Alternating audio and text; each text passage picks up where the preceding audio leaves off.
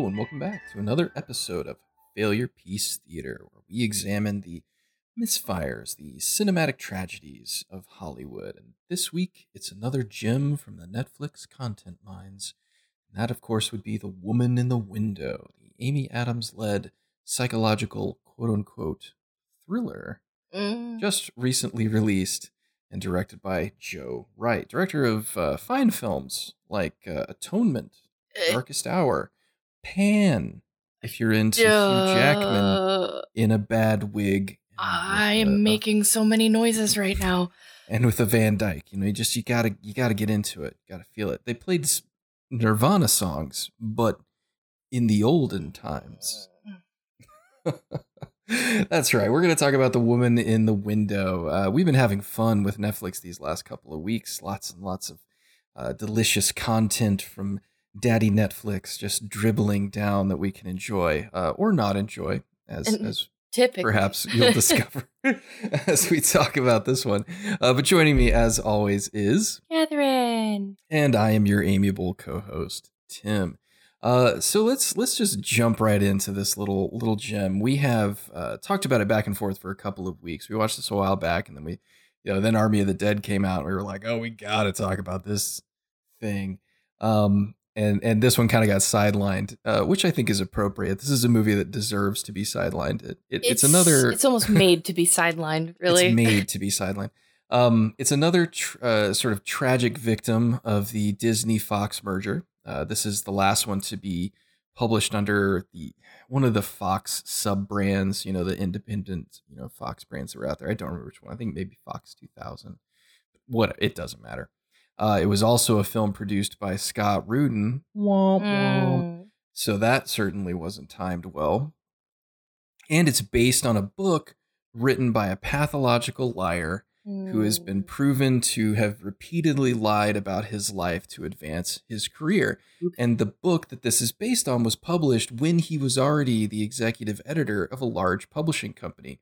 And he basically wrote his own book, edited his own book, and then used the massive marketing arm of his company to publish and and uh, create a successful book. And and that brought all kinds of you know attention, uh, which he seemingly wanted. So this this is is not a this is not a story that comes at least for me with a a, a real provenance right like mm, gotta see what's going on with that woman in the window um, but it was successful made some cash so that of course brought hollywood a sniffing around. They gotta find them treats in that dirt.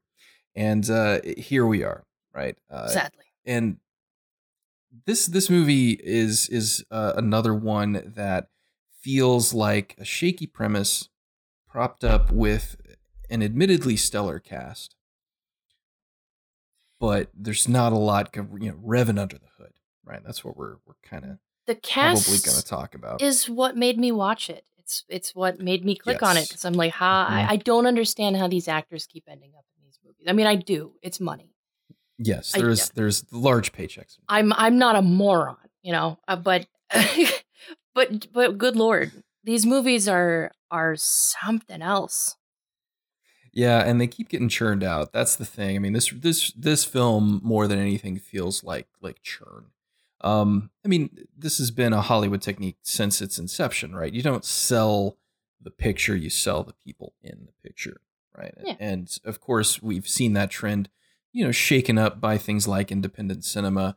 But once Hollywood gets a hold of somebody that's got some of that appeal, they immediately get turned into one of those those names, right? The, you know, the the mid two thousands McConaughey years, right, where it's Mm. like this guy came out of indie film. You know, he was the the dude that Richard Linklater found in a parking lot or something. All right, all right, Um, all right. All right, all right, all right, and and then Hollywood was like, hey, this all right, all right, all right, kids, pretty all right, all right, He's all all right. right. Let's, let's, let's let's get him into a bunch of movies with Kate Hudson, and and and much money was made. So this is you know even though this is is purporting to be a film that is much more serious. Uh, again, this this purports this says it's a thriller, Mm. and I find that a perplexing statement. I Um, 'cause I wasn't particularly thrilled. I mean, no, no. Uh, so let's let's break the premise down for those who have not seen it yet. Uh, it is available on Netflix, so you can certainly go check it out. And before we get into spoilers, we'll, we'll mention that again. But the basic premise of this uh, this particular film is solid, right? Um, like a bowel movement.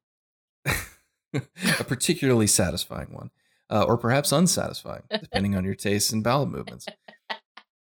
this this film is about a woman who is agoraphobic, right? So this is uh, plucked from the headlines. Oh, a psychological disorder that I read an article in the New Yorker about. Let's see what this is. Mm. Um, uh, agoraphobia is the fear of open spaces, right? Uh, in in severe cases of agoraphobia, it usually or or can often drive an individual to um, you know stay in bed. Uh, but it generally what it means is they uh, an agoraphobic is only going to feel comfortable in what they consider safe spaces, spaces that are somewhat confined. Generally, there's an issue of control. Agoraphobia is often compounded with intense anxiety that is expressed when they're put into situations they're uncomfortable in.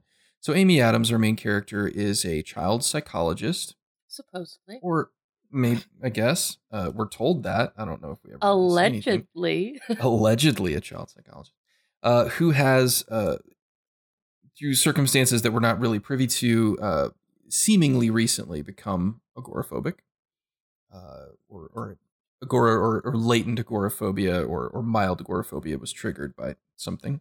Uh, she and can't now leave the house. can't leave the house. And so while she's trapped in her house, she does a variety of things. She drinks excessively. Oh yeah. She um, takes a lot of medications, Oh. seemingly without much much thought. Pills, pills, Uh, pills. Amy Adams on pills. I love it. It's great. I mean, it's it's really her specialty at this point. and she, I I did find it hilarious. At one point, she she d- displays her film collection to someone, which is like three shelves. I was like, really? That's a film collection. Okay. Hmm. I mean, I don't want to be a snob about it or anything, but I, I bet you go ahead and be a little bit of a snob. you know, like let's just say that I have, you know, seven shelves in a closet underneath my stairs that are chock full of media that I don't have room for. Um, like that's a to me, that's that's what collection means. Uh, you know, three shelves underneath your TV stand. All I Um, need is my legally blonde DVD, and I'll be fine. no, I again. I'm, I'm being quite the movie snob at this point, and I apologize. But it, it was just kind of funny to me. I was like, I was expecting the camera to pan over, and there's like this huge shelf of, you know, films because apparently she's been in this place for a long time. If you only got 20 movies, I mean, you highlight an I mean, issue that maybe she has a Netflix has subscription. already, which yeah, this is my streaming service collection. And she shows off her bills. Um, that's right. Well, she can afford them because that's the other issue with this. I, yeah, she has this giant house and no job. Um, no job, giant house in Manhattan. Mm-hmm. Yeah, go on, movie. I Tell believe you. it. I I believe you. Uh, It's the Friends phenomenon. but you highlight the a, a core issue with this is that she is an agoraphobic person, but that seems to be her only personality trait is that she can't leave the house. Um, I mean, here we are again. Definition by trauma. Uh, Yeah, I'm- definition by psychological disorder. you know, if it would have panned over and shown us this really huge, diverse movie collection, and and you know, her her paranoia was fueled by her interest in movies and and believing that you know that kind of fiction takes place, wouldn't that have been a clever story? But perhaps just a warning to those listening: the movie doesn't do that. That's a No. really good idea that we just had just now. That's right. Yes, uh, humble internet people that we are, we came up with that all on our own. Some. Call me. That's right. Scott Rudin. Call, oh, don't call. Oh, no, no, Sorry, don't call me. Never mind. Please I, don't I, call me. I'd rather not speak to you. Sir. um, I've heard it's a terrifying experience.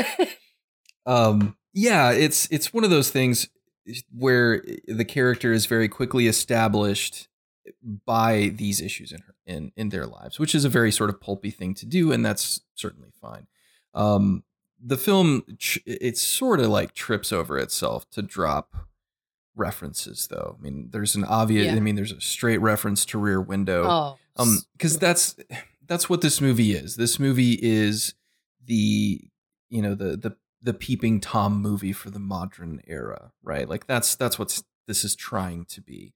Um but we talked about this a little bit before we started that that doesn't really play as well now as it might have in the 1950s, you know, or early 1960s when something like Rear Window came out. Um, and I'm, I'm not trying to say that Rear Window gets a pass because the, the time was different. Absolutely. What that guy was doing in that movie was wrong and perverted. And and Hitchcock and the movie goes out of its way of to show us that that Yeah. it's like this isn't good. Right, like he's doing a bad thing, and the film's you know sort of challenge to the the viewer is basically it forces you to accept that the guy doing the bad thing saw someone doing a worse thing, which somehow excuses the bad thing the other guy is doing. And and it's you know Hitchcock was not especially interested in exploring that particular theme in those movies, although I, I believe the ending of the film when he is finally forced out of his apartment, he's taken out of that space where he's found solitude and safety and feels secure, is is sort of Hitchcock slapping things around a little bit and be like, you shouldn't do things like this. Right? Yeah. Like it's a bad idea. Um, you know, things work out because it's it's Hitchcock, but um, you know, I, I really do feel like there's from a political standpoint, it gets this is a much dicier proposition today, and, and people are going to not accept it as easily because I feel like we've been primed through the media of the 2000s to be especially conscious of people who are actively attempting to peer into the personal lives of others right? If anything the internet and and the invasion of privacy that the internet offers us uh, it's, you know the constant invasion of privacy and the willful sort of disregard of our own privacy of you know giving up our, our privacy and saying hey just look at everything right? Here's you know 35,000 vacation photos. Just enjoy you know like that that kind of attitude i think has primed us to be especially sensitive to people who who do these kinds of things and it's much harder in essence what i'm saying is it's a lot harder to root for amy adams character in this film than Agreed. even it was in rear window um, which i still don't think jimmy stewart is jimmy stewart was very affable and stuff so i mean I, the people will say oh he's easier to root for but even that character was kind of onerous and a little bit gross i mean he's he's this I never got the impression that you were supposed to like him. I always thought that that was what made Jimmy Stewart so interesting in the role is that you don't like him and and how can you not like Jimmy Stewart, you know? Yeah, in some ways, uh, was it, was Grace Kelly, right? Oh yeah. Oh, Who yeah. played? Yeah, okay. Freaking princess. Um, yeah. So I was, I was, you know, it's been so long. Um, but I mean, like uh, that's part of the thing. Like you don't really understand why she keeps coming back to this guy because he's he's terrible to everyone, right? I mean, he's not even nice to her, and it's it's just this weird thing. And he's so callous about the people, and he's like, ah, oh, Miss Lonely Hearts over there. meh, meh, meh." Um, you know, it's it's just it's a different attitude, and you know, I, I think there are lots of interesting political reads that you could have about that. And I've, I've heard a lot of ones that do make compelling arguments for, you know, some visual metaphors and things like that in the film. And I, I think there's certainly there. I don't want to necessarily get, you know, too bogged down in the minutia of those things because I don't really think this film is worth, unfortunately, uh, is really worth that kind of, of discussion. Um, I, I think you can, you know, I mean, but it's this not this movie's not really interested in exploring that stuff. um, um, and I don't really know what it is interested in exploring. Right. It's it's this movie is extremely and I've I've used this term to describe films before, but it's it's turgid. It just doesn't move. Right? Nothing I mean things happen, but they don't feel like they're happening with purpose. Right? This Mm. film feels very undirected. Just sort of things occur.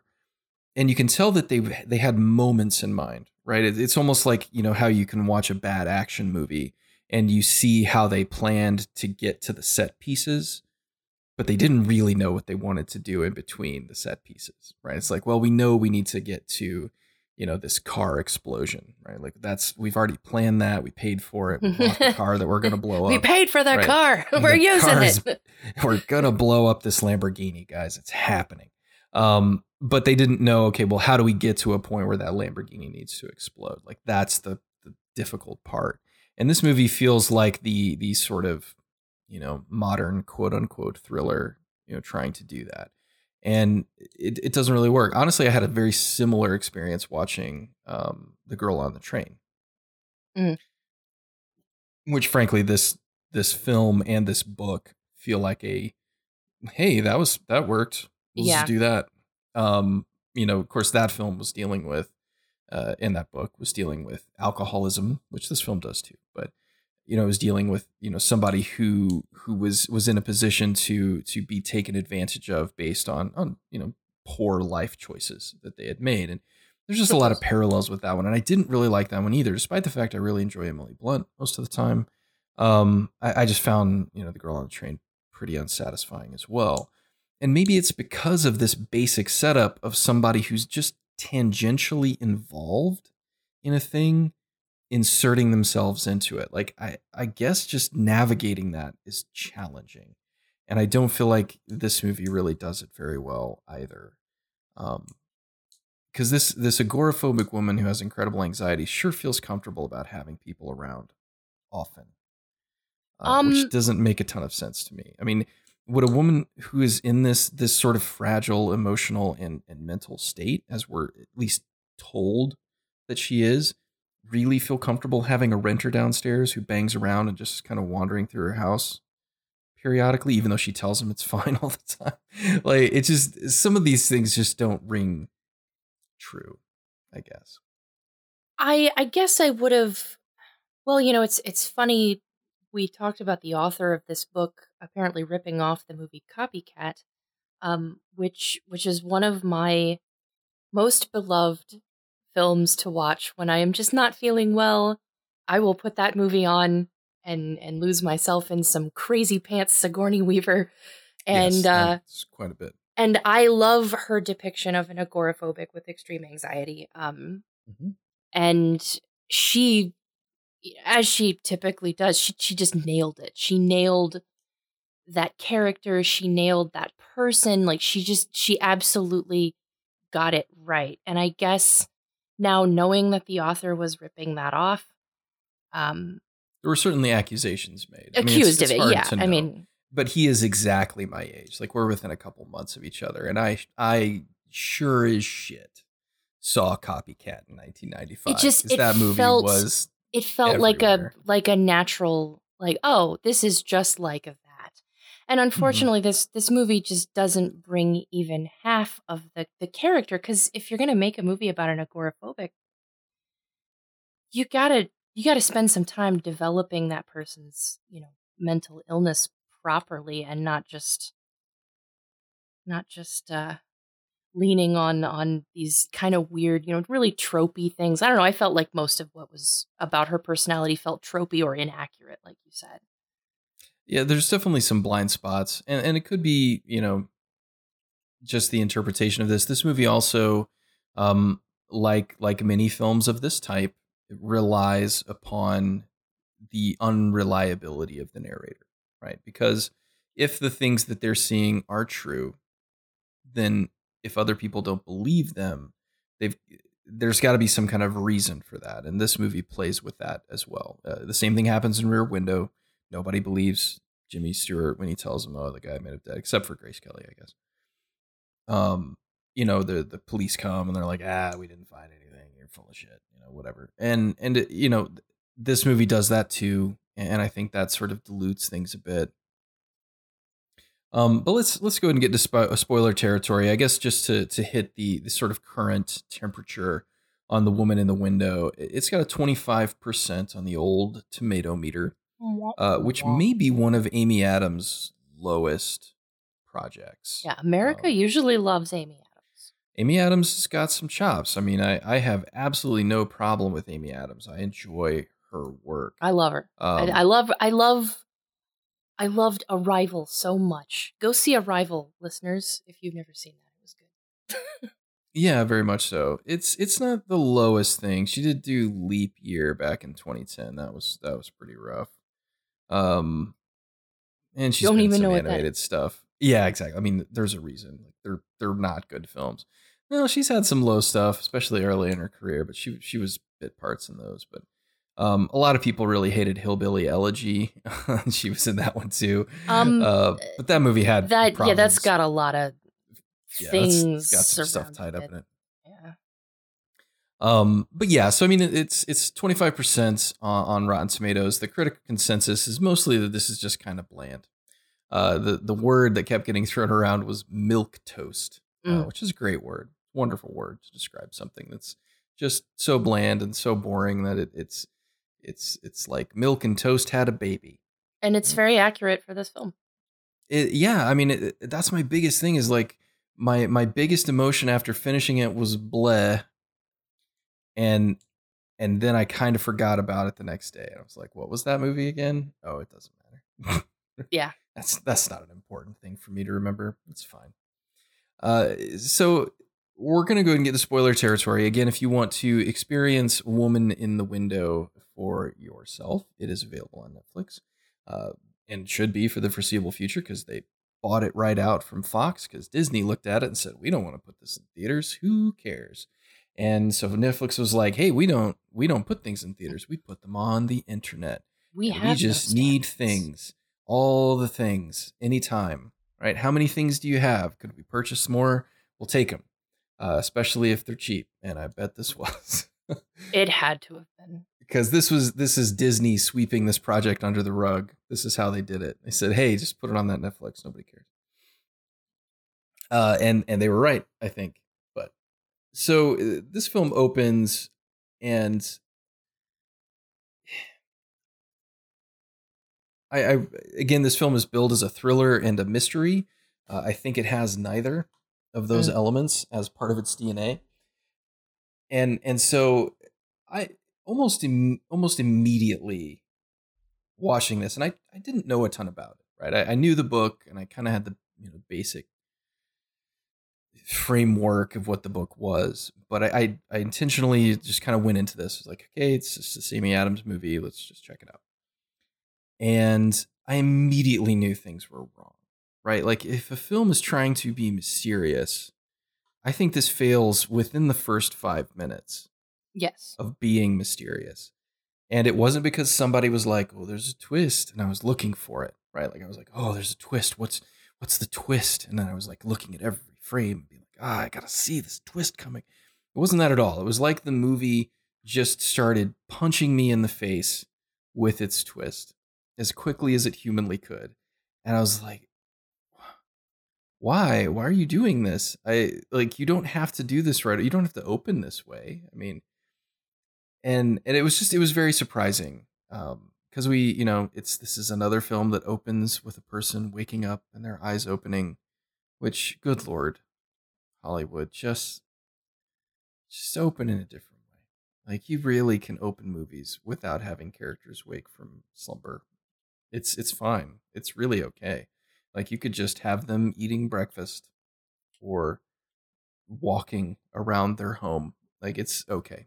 Could be super interesting, actually. It would actually be fine to just sort of see an agoraphobic woman, like a, a per, you know, someone who legitimately is attempting to represent what that feels like and looks like on a daily basis. Uh, just just bring that to life, and and I think we would be fine. Uh, but instead, we get the typical like, oh, she doesn't she doesn't talk to people. She just slides money under the door because she's so afraid. And it's like, but, but there's literally a person in your house right now. Why are And you? and why there's are you no so afraid of the little delivery boy bringing? there's no reason for her to be comfortable with this this guy that she has as her tenant either. That really bothers me. He is Yeah, he's um, creepy and weird from the start. Yeah, like because the movie's trying to throw you off about him. Right. Yeah, this movie it, it- to to generate quote unquote mystery, it just has a lot of people behaving strangely and and our main character either doesn't care or doesn't recognize that they are behaving strangely and and just sort of waves things off. It's it's an extremely odd way to introduce a character. But so she's going around her daily routine, she wakes from a you know a, a vision that becomes relevant later, of course and then we just sort of move around her house and it's a beautiful home it's it's like what four stories It's enormous. It's uh how does she have this home? I, I saw some people estimate that this would be between five to ten million dollars if not more Easy. in Easy. in this you know re, this area and again i don't it's a movie it's fine like obviously but yeah, but it is annoying. it, it, it just strains credibility that this individual is is in this home in, in this fashion. And the reason that it's bothersome is that if I if I notice that while I'm watching the movie, I'm going to continue to think about it. Every Right. time she's wandering around this big house and we're shown another beautiful vision of this, you know, decrepit mansion that she lives in, I'm going to wonder, wow, how do you end up with a decrepit mansion in New York like that? How do you how does that happen? Where is my decrepit mansion? Can I have one? That's Um, right. Yeah, I mean, like you know, it's what like all makes those apartments on Friends, right? It's like, it's, it's what how makes did Joey get that place? it's what made something like the haunting of, of hill house so so wonderful it's that they are in this gigantic mansion and it goes out of its way to explain why they are there that's why that works so well but we don't really understand how she ended up here why why she's able to live this life how she was able to like stop seeing patients because she doesn't see patients anymore No, so what does Um, she do well she drinks and she pops she does pills. drink a lot. Um, pills pills, I, I, you know, the house itself is fine. It's the perfect vehicle for oh yeah this kind of film, right? It's it's beautifully appointed. There's color everywhere. You know, when she's talking to anytime like psychological issues are coming up, she's often in like the blue room. If she's angry or upset, she's in her bedroom, which is like pinks and reds. The the downstairs is like greens. You know, it's it's it's visually distinct. Like you can tell somebody production designed the hell out of it, right? Like somebody sat down and said, How is this all gonna look? And what's this gonna be? And and how are we gonna use this to support this? And there's stained glass windows everywhere. Um, there's seemingly windows on like every side, which seems difficult given And that this is a probably like a, a little row bit house. impossible. Yeah. Um, I and she doesn't live on the corner of the place, but yes, she has you know corner windows. Every, I mean, again, I this is we're doing way too much work to try and make this make sense. But like she has windows on, you know, the let's say the the east wall and the north wall because she can look across the street.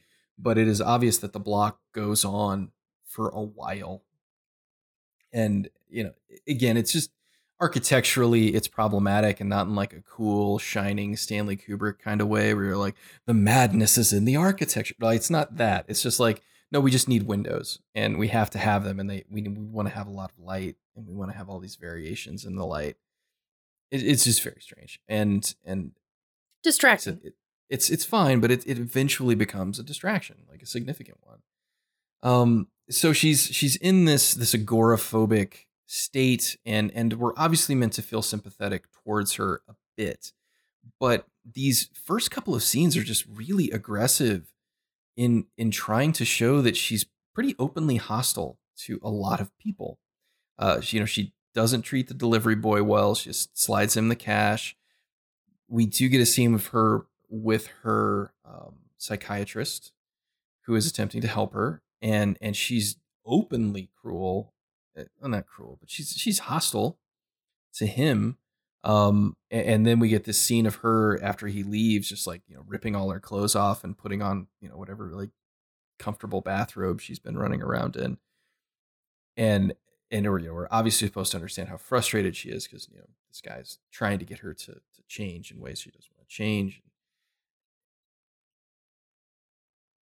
And and then we're just immediately to the people watching right? Yeah. and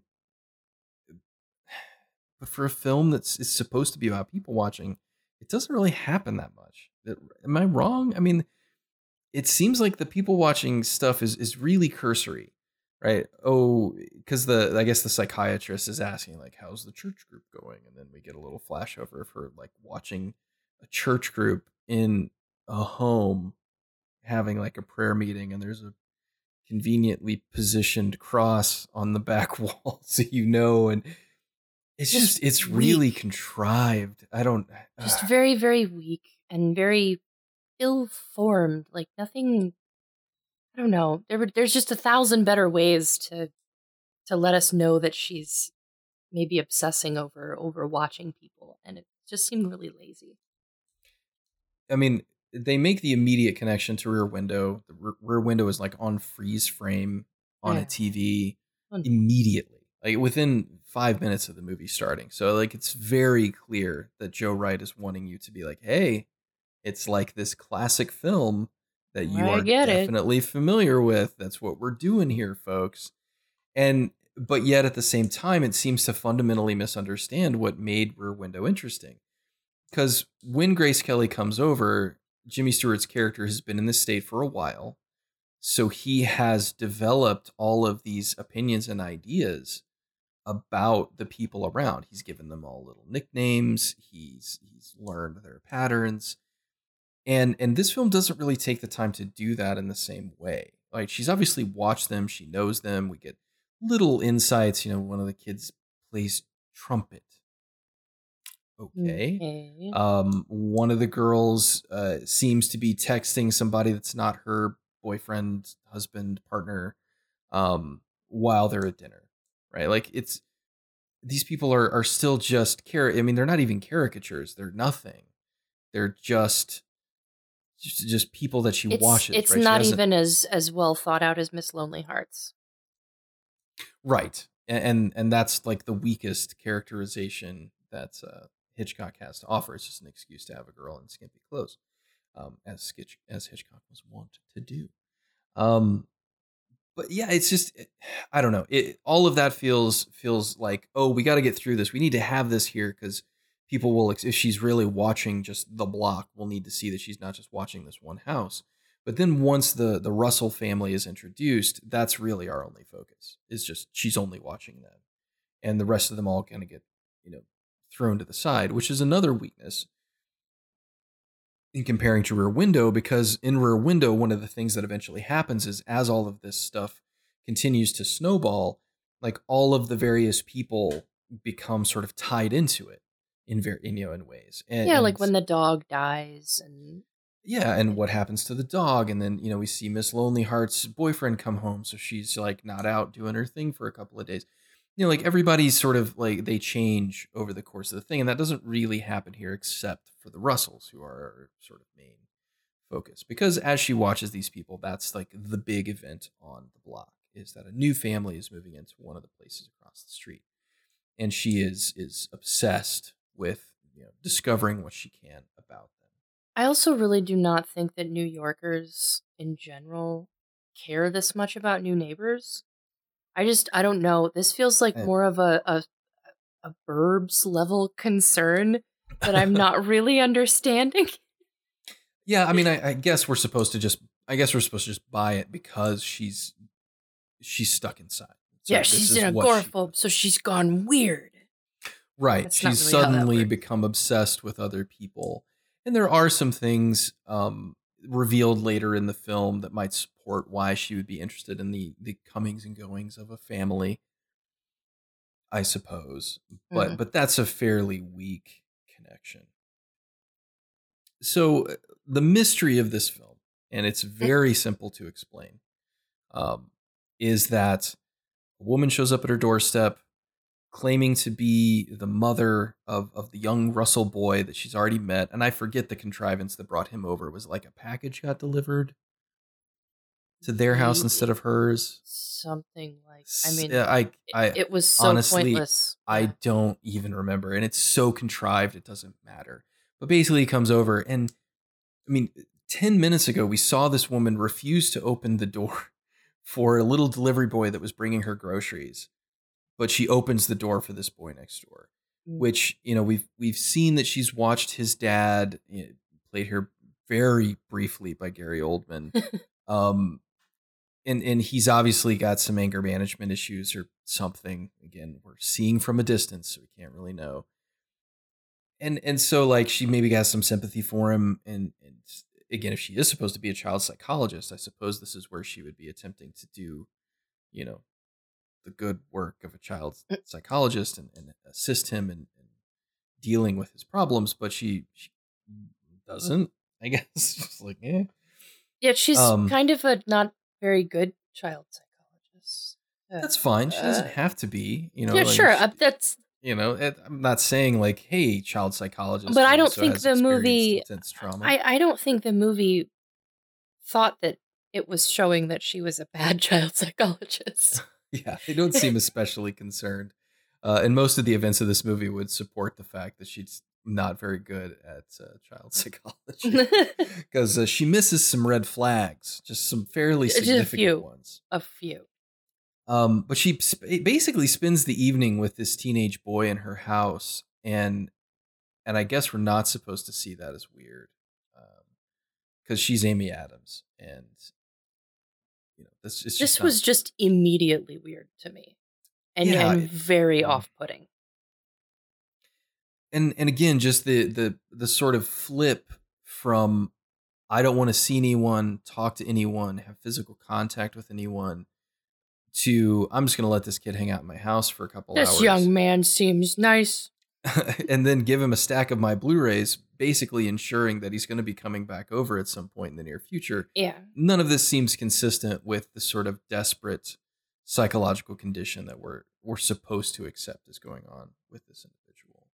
And you know, my uh, and this is meaningless, but uh, you know, my undergraduate degree is in psychology. I've, I've taught psychology for years, and I really appreciate when a film tries to show a layered and complex examination of a, of a psychological disorder. Right? It's it's not easy to do. It's incredibly difficult to do well. But I, I appreciate when people try, and I, I feel like there is some strains of that in here, and and that's not a bad thing. But as typically happens when you bring psychology to popular culture and popular fiction in, in specific the these sort of peculiarities and the individuality of psychological disorders get flattened into this stereotypical what can we expect that people will know and what can we get away with then not showing them? And and i feel like this movie at some point somebody in the writing process was like we really want to take this seriously and we do want to have a portrayal here that feels like an honest representation of this this experience this very real experience like um there is there is tremendous you know a tremendous number of interviews and and and you know basically behavioral therapy sessions that you can watch of you know with people who are agoraphobic and and it is no joke it is Yeah. it is a tremendously debilitating I I have some, you know, I have pretty extreme anxiety um, that I deal with personally, and Yeah. and this movie just does not portray it well. I'm not saying No. it's inaccurate. I'm not saying that people can't experience anxiety the way that Amy Adams' character does, but it it was off putting because it doesn't feel true to what I know about um, people with you know anxiety disorders. About myself having an anxiety disorder, it just felt very. It felt very tropey. I know I say that a lot, but it's it just it really did. It felt very mm, unfair. Yeah, it's it's hard to put a finger on and say where is this going wrong. But I I feel that Amy Adams is doing a lot with what she's given, but what she's been given is, is fairly Really basic. bad. yeah. and and just not really it's just not really consistent in its in its portrayal. I mean, again, this is you know a few minutes later she wakes up in the middle of the night and it's I guess it's Halloween or something, and and she's like furious because kids are egging her house, and you know I guess that's our first like moment of her debating whether or not she's going to step outside. You know, is she going to open the front door and and confront these individuals that are are doing damage? You know, no, she's just going to yell through the mail slot. And you know, again, Amy Adams is a great actress, and in these moments, you can see her reaching for those emotional depths, and she gets there. She's, I mean, she's she's good at what she does, but the character doesn't really li- seem to live in that state. She's only being sort of dragged into it from time to time, and that And just doesn't feel eh, true. And that's just because the the story beats don't exist to to flesh this character out. It doesn't have anything to do with her performance. I think if she had been given, you know, a a, a scenario to explore these things and actually do, you you know a little bit more with her performance, it might actually been really good. Yeah, and and maybe those beats were there. This is a film that did not test well, and and significant changes were made well after the fact to try and and quote unquote correct issues with the movie. And generally, if and this is a fair this is a hundred minute film, right? This feels like a movie that might have been at one point much longer, and and it just got cut down. Um, Thankfully, and, I and yeah, like I mean, i would want this if- to be longer. if this was the film that they were trying to shoot for, then it being longer is not going to be helpful at all. But, you know, it, those character moments might have done a lot to sort of further flesh out the character and and and, and help, right? so when she and when she makes the confront when she you know is debating on whether or not to go outside to you know confront the halloween kids that's when we're introduced to the the mother character played here by by julianne moore Julianne. yet another extremely short uh performance she's in this movie for less than five minutes and it's is, is and it's it's enough for me to be able to remind the entire world how much I love Julianne Moore. Yes. No, she's she's great. I mean, but I also noticed this was the first time I noticed something that, you know, it's it's film language, so it's possible that it's just Joe Wright getting his coverage and, and not having some of these things, but a lot of the the sequences in this where Julianne Moore is interacting with other people, there are certain sequences where in you know, I mean again, standard, you know, film technique you have your wide establishing shot of the room, the people, you know, whatever. Here's where they are. Then you get your inserts and your your like, you know, uh, your singles back and forth as they're sharing their lines. You know, like it's it's fairly standard stuff. But this film omits a lot of the establishing shots when characters are interacting, and we just get lots of singles. Right? I shoot Julianne Moore. I shoot Amy Adams. Shoot Julianne Moore. Shoot Amy Adams, and they're not really together at all and and I started noticing that in in this sequence with Julianne Moore, and I had already gotten the impression from the opening that there's maybe some stuff going on here that we're meant to see. Is is maybe this could be hallucinations? Maybe I'm making it up in my mind. Maybe I'm not to be trusted. And and the moment that the film you know sort of shoved that in my face, I started paying attention to stuff because when directors are putting these kind of things together, that's generally what they do is they they start developing an internal language for how we're going to show these things. And so this scene with Juliette Moore uh, or Julianne Moore, I, I started noticing it a bunch that there were very few moments in that sequence where Julianne Moore and Amy Adams are actually featured in the same shot together. And the moment I saw it, I was like, oh, okay. So the director is trying to make me either psychologically without me realizing it, or perhaps very intentionally. It seemed very intentional to me that this woman doesn't exist, that she's a hallucination, right? Because when she appears, it's it's under the pretense that Amy Adams has opened the door to the outside, and then she has uh, an attack of some kind. She passes out. Uh, the world goes white, and as she comes back, here's Julianne Moore, right? And she's bathed in white light. She's angelic. She's beautiful as She's always Not and and so the film is basically being like hey this woman might not be real A- and it's like super obvious and so unfortunately with me that made me go like oh you want me to think she's not real? You're using the language of film to insist that she's not real but you she is definitely real. And so it like it had the opposite effect. If it had just been shot normally as you would typically shoot it without doing all these tricks I I really honestly think it would have been better for the later assertion that this interaction and exchange never took place. Um, but it doesn't. And there are two super obvious callouts. One, there is a shot that lingers far too long on a wine glass with a reflection as they're taking a, sh- a, a selfie. So I'm like, oh well, there's your evidence that you're going to need at the end of the film. And then she draws a picture. Yeah. Which gets summarily tossed. which was weird. And yeah, it was very strange. I was like, really? She's just gonna sit there and draw a picture on this random notepad? Okay.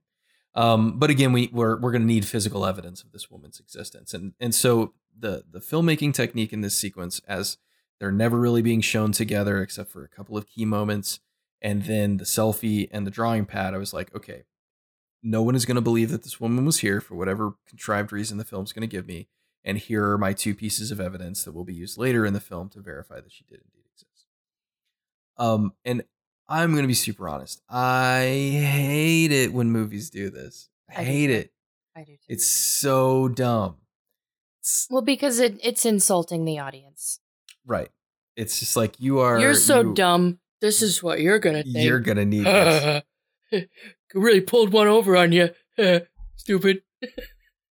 but yet at the same time they they have to Chekhov's gun it and they have to put something in the, in place that we can remember later being like aha the selfie and it's like dude just come on it's it's in terms of a thriller this is like lifetime movie level thriller If Right. that.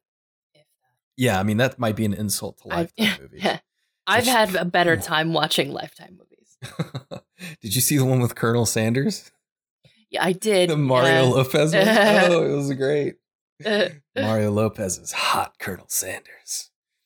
Uh, I think that's freely available on YouTube if you're interested, listeners. Go check it out. Just look up Mario Lopez Colonel Sanders and be in for about a. Well, it's not long. It's only like 28 minutes or something. Uh, but it's a hundred percent a KFC commercial, but it's a lifetime movie, which is ah, chef's kiss. Internet, Great You've little done it again. You've done it again. Um, but so like this whole sequence just bothered me immediately. The same way that the opening sequence as we pan through the house and see the remnants of a family, but no family. Because, dear listener, if you've hung with us this long, I'm going to go ahead and spoil the ever loving shit out of this. Guess what? The trauma that triggered her agoraphobia and defines this character for us, her family died. Anthony Mackie, uh, in in his shortest performance ever, uh, plays her dead husband. Uh, they died in a car wreck while going on some kind of ski trip, and uh, they've been dead the whole. They were dead the whole time. You, boom! You got Shyamalan, and uh, it's bad. It, it, it it's so bad, and it's so obvious. Like Yeah. it's just so obvious. the first I- phone conversation that she Yep. had with him, I was like, "Oh, he is clearly dead, yes, and this is He in does- her mind." he is not a human being that exists Yeah. anymore. Um, she's obsessed with her phone, which again kind of comes and goes. Uh, she has a couple of sequences where she's desperate to find it, presumably because they're you know the remnants of her family are on it. Um, but her phone being there is also important because that's where the photographic evidence of Julianne Moore's existence is. It's it's it's an interesting thing to to sort of have in the film, but yes, the phone conversations with the husband, super obvious that he's dead, and really not executed super well because she's talking to him under the covers in bed in the mornings, which I mean, I, I'm I've not a seen big, movies before. I'm not a big phone talker, right? Like I don't love talking to people on the phone. I certainly will do it. But if I'm going to talk to somebody on the phone, I'm not going to do it while I'm covered up under the covers in my bed. I'm just not. And maybe that's me. Maybe Maybe you have the problem. maybe I'm the one with the problem, but typically if I'm trying to have an adult phone conversation with a person that's important to me, I'm going to get my ass out of bed and at least like sit in a chair or stand. But hey, again, I'm not a phone guy, so maybe. Uh yeah, so she's she's uh, got a dead family. That's where all the trauma comes from and I hated the reveal of this as well. Uh, if there is a set piece in this film, it's that moment.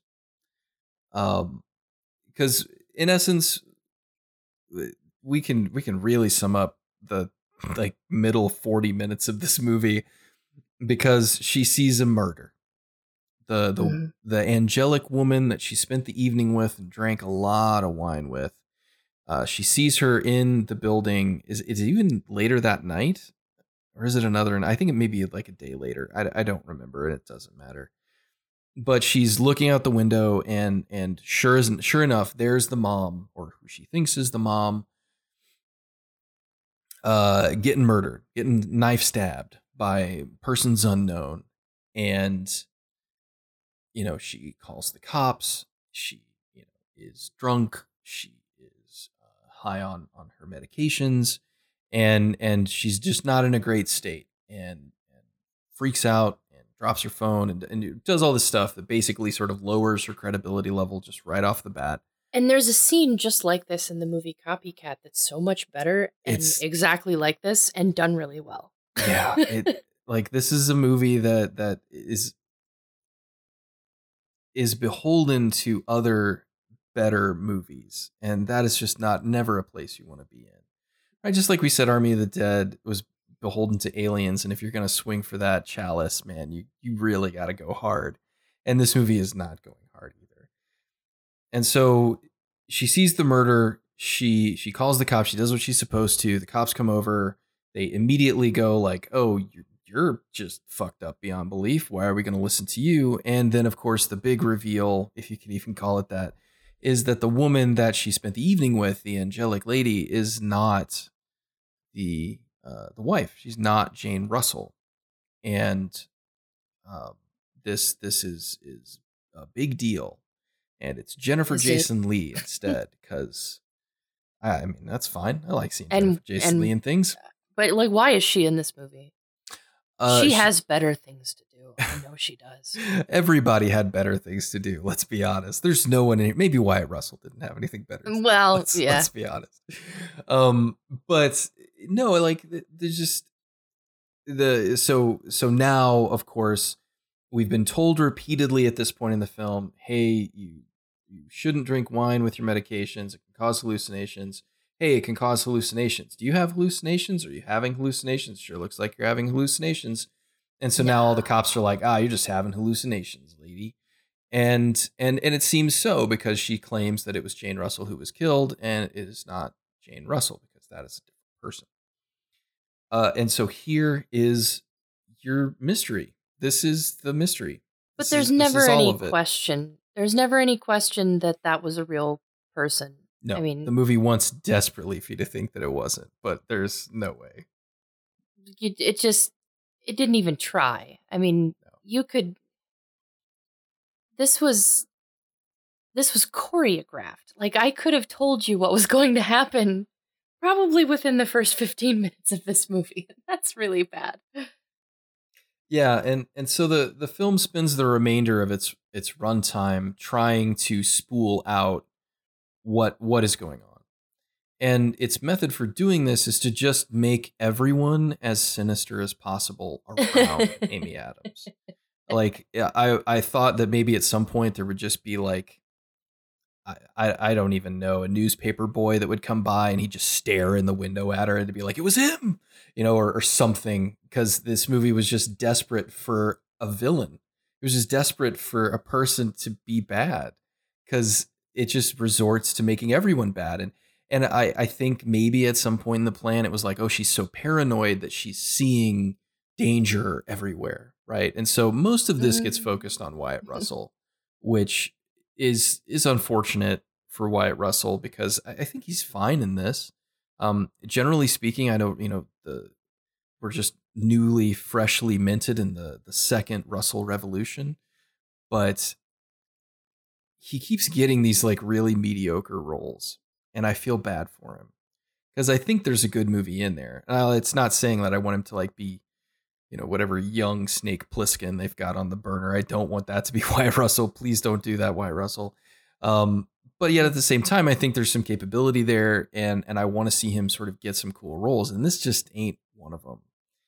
And so let's let's break down the entire premise that an agoraphobic woman who is afraid of people, or at least that's what we're told she is. She doesn't seem especially concerned. Even when Julianne Moore, angelic woman, shows up at her doorstep, she wakes up and she doesn't seem immediately perturbed that this woman's just kind of like hanging out in her house. Um, so that felt a little And I would be. as well. I would be disturbed. I mean, if you wake up from you know whatever happened, it's not clearly established. Uh, Again, a fainting spell or, or passing out probably likely. If you wake up from something like that and you're in a different place and there's a strange woman standing over you, angelic light or no, I, I think you're going to have a bad reaction, especially if you are an agoraphobic who has been established as inherently fearful of people outside Mm. of your, your world. Allegedly. allegedly.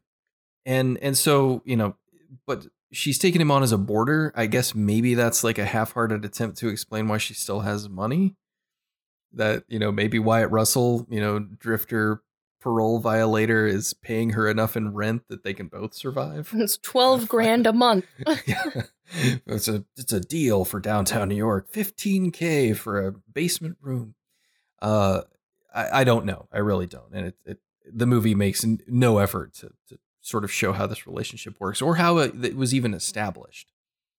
Um because presumably and, and just roll with me on this wyatt russell would not have been able to have lived there prior to the accident right i mean that makes sense Right. doesn't it because he It if, if makes so almost too much sense. because if he was, he would be fully aware of the fact that she doesn't have a family anymore. Right. So when she says, Oh, my family's out of town or, you know, we're separated, he would be well aware of the fact that no, no, they're dead. Like they're all dead. Um, Yeah. And so that that seemingly wouldn't work. So that means that after she became a, a shut in, she sought out a renter to rent out this bottom room.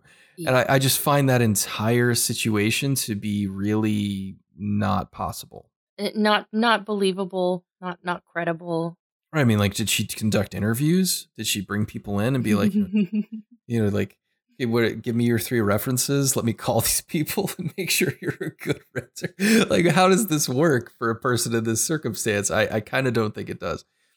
But again, I, we're we're spending too much time on the minutia. It doesn't matter. He's a boarder, and there are a couple of shots where he's in shadow upstairs, and by God, we should be afraid of him. And then it's revealed later that he skipped his parole. Parole. I And don't so- like that. And so she literally throws him under a bus to the cops for no reason. Um, even though he's he's seemingly been kind of totally on her side the entire time. Yeah, he's been Um, nothing but a solid bro, and and she just betrays him. Like he clearly did it. Yeah, it was him from the beginning. I found an earring in his room. I mean, at certain points, this does have kind of an old man Withers feel to it when she just starts just starts accusing everybody Right. at the end. J'accuse. She's drunk again. it's it's just so strange. Um, so she she is doing the peeping tom thing. She sees the murder. It's not the woman she thought it was. Is she hallucinating? Is she out of her mind? It doesn't really make a difference. The film continues apace 30 minutes as we wrestle with these very obvious ideas. We get a lot of B roll footage of time passing, uh, just like stuff dripping into sinks, which I thought was really odd. Like, I didn't understand that. like I mean, this is commentary on something. I, I guess I don't know. and and Joe Wright, did you notice like the the profundity of of split diopter shots? Yeah. like he just did it constantly. She's asleep in the foreground, and then a film is playing in the background that's also in focus so that we can see what film it is. And then she's dreaming, and we get you know more little broken up. We're uh oh, I watched a video the other day. What did they call them? Flashback tidbits.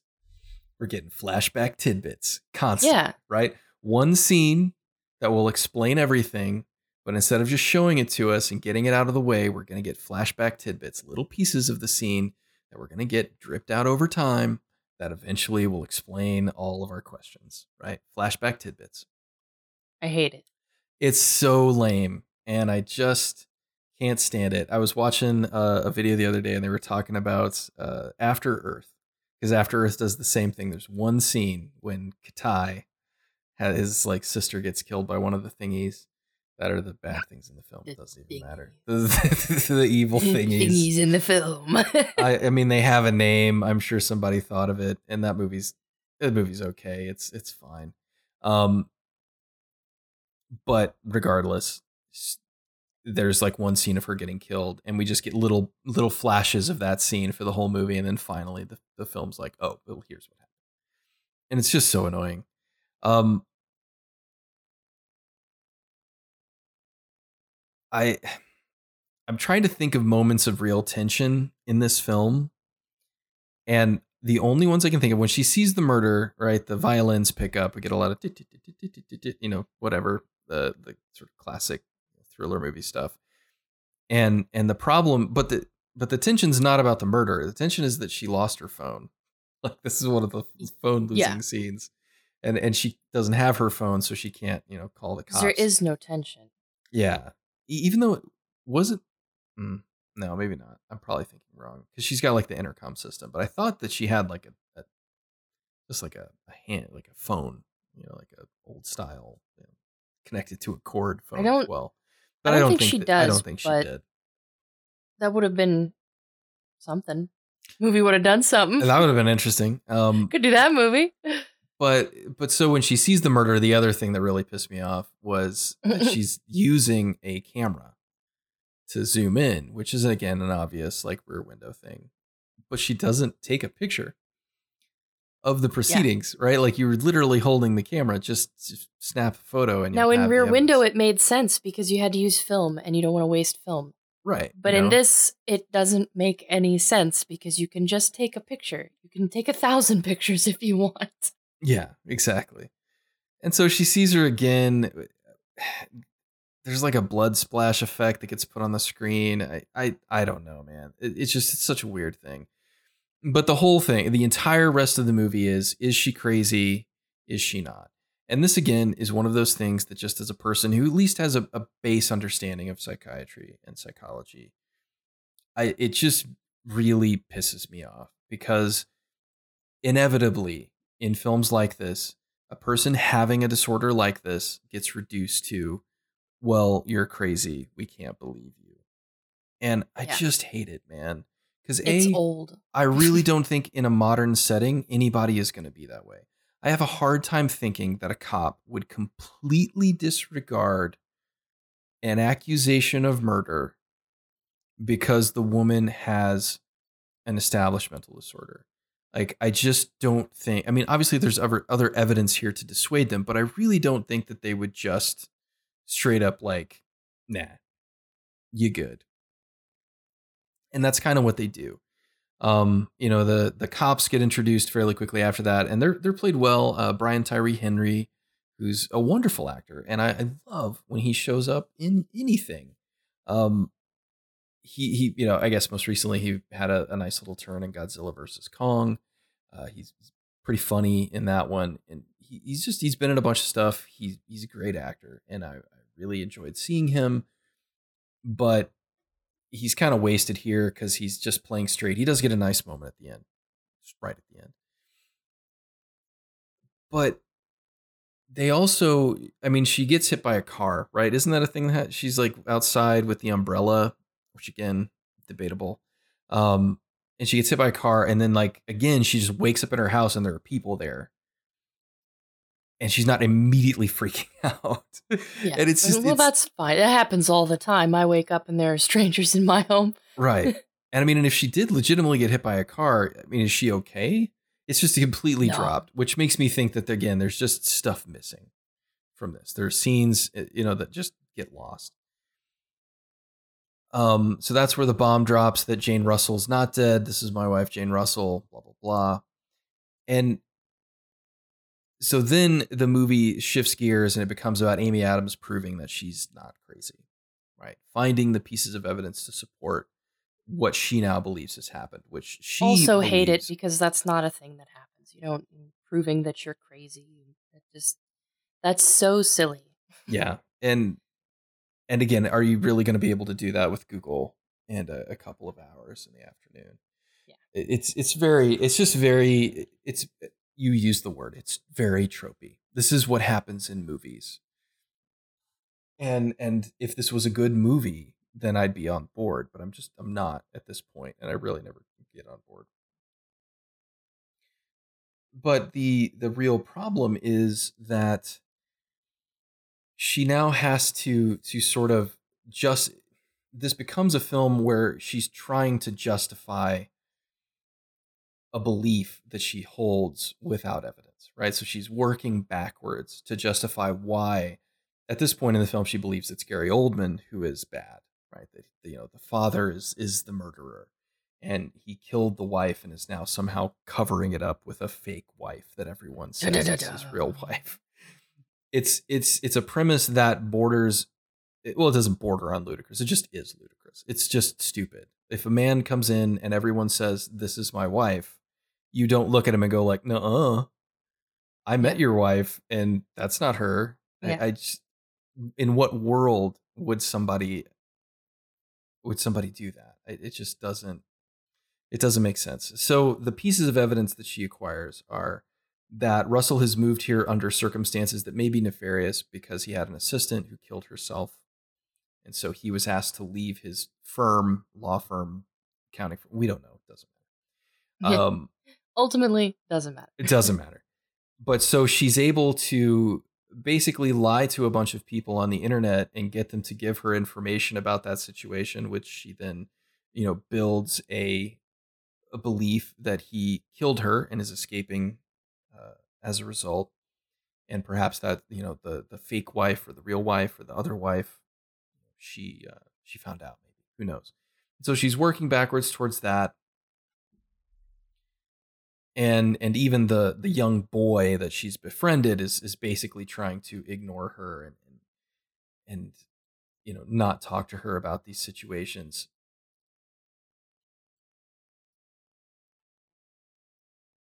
there there is a key scene in the book.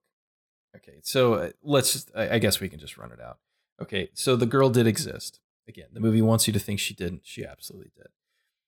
She was indeed killed and there was a cover up so what we get in in lieu of a mystery is yet another film where somebody saw a thing that was bad but didn't understand what they saw so they were solving the wrong crime right which again has become fairly i mean that's a complicated thing to say but it's become a really kind of common thing where Mhm. I saw a piece of a crime and I assumed this is what I saw, but in reality, this is what really took place.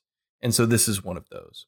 And so what really took place is that the sweet boy, the sweet boy she showed the movies to, Who is terrible. he's a horrible actor. Uh, he's awful in this. He's so bad.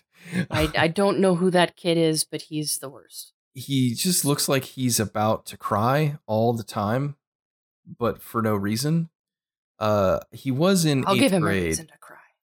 he was in eighth grade. The uh, the uh, Bo Burnham movie. He had a small part in that, but yeah, like, Mm. I mean, I don't think it's his fault or anything No. necessarily because I I wouldn't judge anyone off of this movie. I don't think that would be fair. That's very nice of you. It's nice to to not necessarily hold them accountable for their. You know, I won't even hold. Wyatt Russell accountable for this. Oh, that's that's very that. nice of you. That's generous. Um, but it turns like that. it turns out the sweet boy is the murderer, uh, and he's been the murderer all along. So there was there was indeed a cover up, right? The cover up was real, but the cover up was not that the father murdered, but the son, and the father has been covering for the son's uh, murderous tendencies all along. So what we have now is a film of competing mental disorders, uh, which is always fun, right?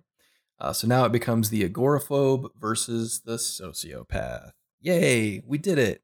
Um, and and so the child psychologist completely missed all those warning signs um and and is now you know her life is in peril because now the the she gets some pushback right she gets an email that has a picture of her sleeping uh, while drunk and uh, gets sent to her which she you know calls the cops again and they can't really find out you know what's what's why or what's happened and so we find out that the kid's actually been stalking her. Like she has been hearing strange noises in her house that are not hallucinations.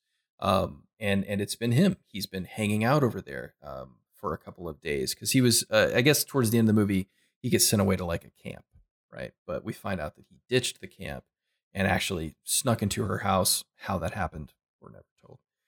But got into her house and has just been staying there, um, which it is, is a large home but I still think that would be somewhat difficult to pull off. Uh, slightly.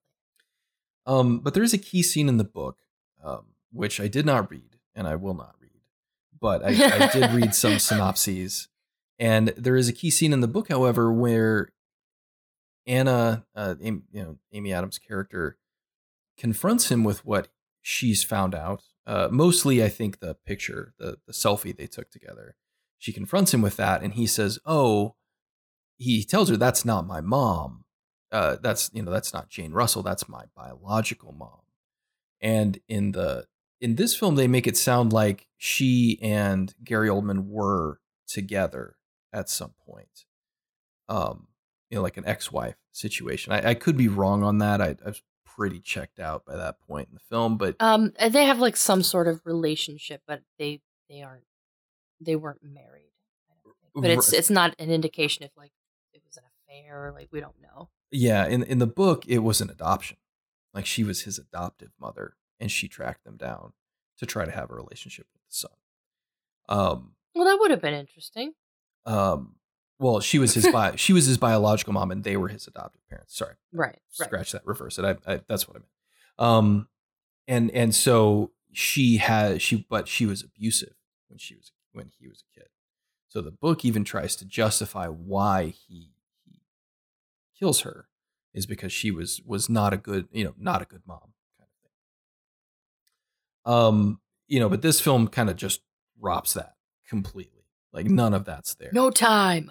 no time. We've only got Julianne Moore for a day. What can we do? Um, Have her it- draw a picture. draw a picture, drink some wine, and get stabbed in a window. Be a total Um, wine mom. Just wine mom over here. I love wine and dogs. That's all I got. Um, Only yeah, if they're toy breeds. That's right. If they ain't in my lap, it's not a real dog. It's it's just it's a it's a really odd way. It, that seems like a, a fairly important thing from a plot standpoint that you would want to bring into a movie like this. Uh, but this doesn't really drop it. They that conversation never takes place, so it it's not revealed by uh, Ethan. Think yeah, whatever the, the Mm, kid's yeah, name. That is that's his name. I, I think you so. know, this is another one of those movies. I don't know what anyone's name. I don't remember any of these people's names. It doesn't matter. And but it, there's never that moment where he reveals it, and then you know they kind of move on. And then I think at the end of the book, there's a discrepancy in his his detail that makes her realize that you know he was the one that probably did the killing. In this one, that's all put on the cops. The cops are the ones who who tell her like, oh, it was it was this, and and I guess Wyatt Russell's character as well, because he ended up sleeping with her that night uh, that she came over. Which, okay, I don't know how that yeah, happened, but, that like, just seemed very sudden. yeah, her. he's like we met on the street and then we boned. like she was hot and her earrings. I mean, I'm not cool, saying- you know. I'm not saying that's not how that works. You know, Hey, I don't know. I mean, it's New York City, baby. Anything can happen. You know, city of dreams. the Big Apple. Big Apple. You can meet Julianne Moore on the block and be boning down in 20 minutes. uh, But but uh, that's why she found the earring downstairs because that's what our character does in this movie. She finds these little tidbits of evidence and then is somehow able to construct a compelling narrative out of it. Um, and throw Wyatt Russell under the mm. bus. But so the the evidence that were were just really obviously shown early in the film all comes back. And again, I guess is it supposed to be like she doesn't remember any of this stuff because she was in a drunken haze, and so Mm. it's like, oh, I didn't remember any of this stuff happening, and so I was just going through my phone and I saw. This what did. I do last night? And I again, it's it, that's a really difficult tightrope to walk with your main character. That they're they're so irresponsible and and uh, again, irresponsible is the wrong word here. Like we're meant to think of this individual as suffering from these very serious problems, but she's also exacerbating them in really negative ways. That she's being Yeah. pretty constantly told she shouldn't do if she wants to actually, you know, begin the process of recovery or or at least dealing with these things so that she can can resume some sense of, of a you know, more neurotypical life. Meanwhile, I do really like, and I wish that the movie had done more with the idea of a psychiatrist being so terrible in taking care of themselves mentally. Yeah, I, mean, liked that, but that the movie like just a doesn't. That's just a major theme you know? A movie doesn't do anything with it though. It's just like it yeah, she she doesn't take care of herself, but but the murder. yes, but there's murders. You wouldn't take care of yourself either. Just think of the murders. uh and yeah, maybe that's maybe that's the real problem here is that juxtaposing someone who is legitimately working through a, a devastating you know psychological situation with the classic murder mystery is just kind of a bad move. Weird. Um, or at least it's a move that if you choose to make it, you need to handle it a little bit better than this. Um, and there certainly are films that have have tried to juggle all those things and been more successful at them. I think. Um, but in any case, the she eventually the the the sort of trigger piece of evidence is she finds the selfie that she took or or a picture that she took, and there is a reflection of quote unquote Jane Russell in the wine glass, which was clearly shown to us in the film. Like we knew that that was there. Um, and so that sort of spools out, and she sends it to the cop. I think she sends it to somebody, and or, or tries to, and and then she busts her laptop and, can't. So again, it's just a lot of contrivance to make sure that she can't present any evidence to support her her point of view. Um, but the the again the big set piece of the film that sort of brings everything together and you know sort of fully establishes her as being unreliable is the reveal that her family is dead. Which she doesn't seem to not remember necessarily it's more that she's just not dealt with. And so she's continued to exist and and continue her life as if they were still alive. Right. even though she seems somewhat aware of the fact that they are and and so the the big set piece of the film we zoom in the lights go out and then we're we're in a car a car on a snowy drive you know snowy drive she's fighting with her um her husband uh, you know, played well by Anthony Mackie in the 30 seconds of screen time that he gets. and and then we find that it was in she was reaching for her phone and and caused an accident that resulted in the death of her husband daughter. Um and and so like this feels like it, it's trying to justify a lot of her behaviors in this one scene. Okay, she's obsessed with her phone because it was the loss of her phone that triggered the accident. She is, but that doesn't really make sense. It doesn't, and that was that's exactly what I was going to say. Is like, but what it wouldn't if the if you attribute the phone as the cause for why the accident occurred, wouldn't you want to get it away from you? Yeah, she would not she would not be so protective of her phone. That just that bothered me a lot. I mean, I I, that, I could that see that was just bad. If the phone was the repository of of like all of the memories, right? Like the videos, the pictures, the, the voicemails, right? Like if that's But it tries to make it this big reveal that her family is dead and and it's like uh, but now the phone thing just doesn't make any sense. Like you ruined your own thing, movie. Right. And you know, the the idea that the phone failed her because she tried to call 911 and they were in a place with no service. So that's, you know, she's got like this panic about it now. And it's again, Amy Amy Adams is acting the hell out of it. She's she's doing everything that she needs to be doing um, the the final sort of pull out reveal is her you know staring at the crashed car inside of her home which i i will say that the the way that the home is shot they they choose to kind of wes anderson it that pretty much mm-hmm. everything is from the like west wall facing in to the home so you could tell they kind of did the storybook thing where they built the house mm-hmm and and then they kind of only had the walls they needed to to put behind them. Which you know is nice. It gives it a kind of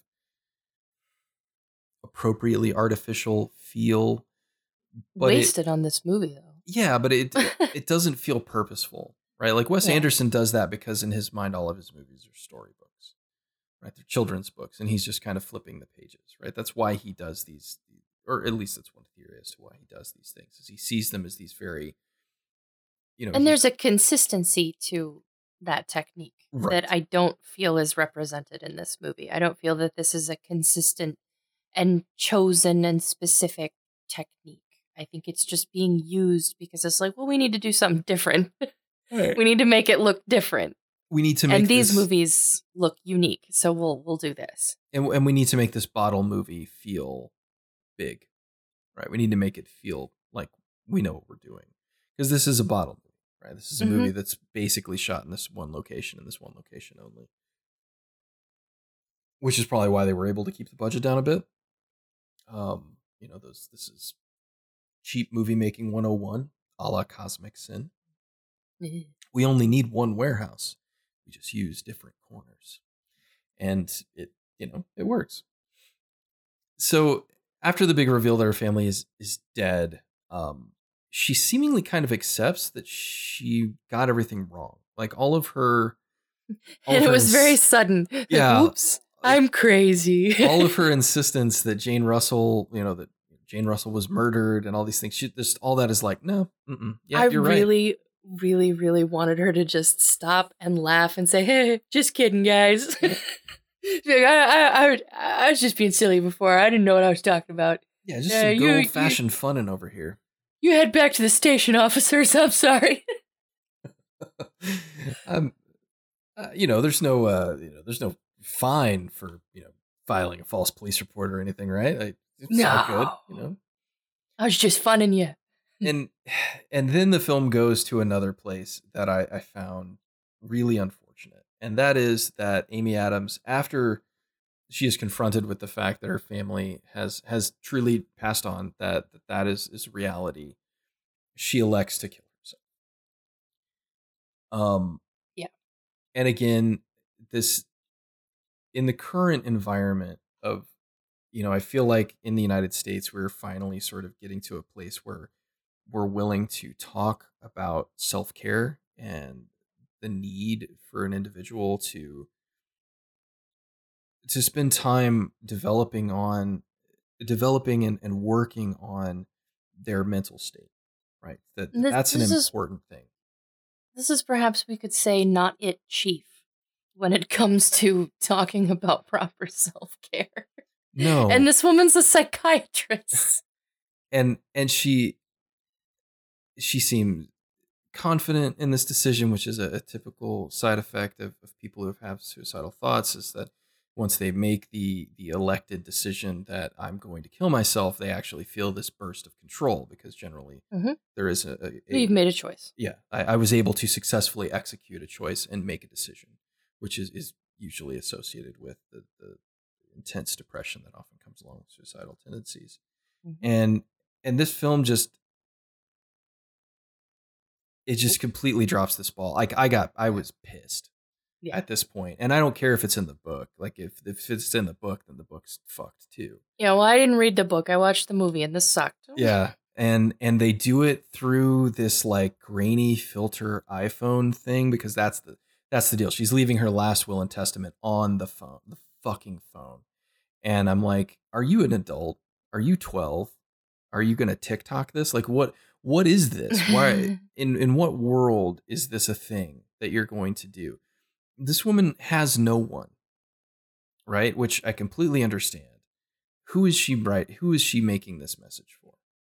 Mm, mm, the people who need to sell her gigantic mansion and all of her belongings. and it's i mean again amy adams is a great actress and she's doing a tremendous amount of of, of deeply emotional work to get the character to this place. With But- nothing.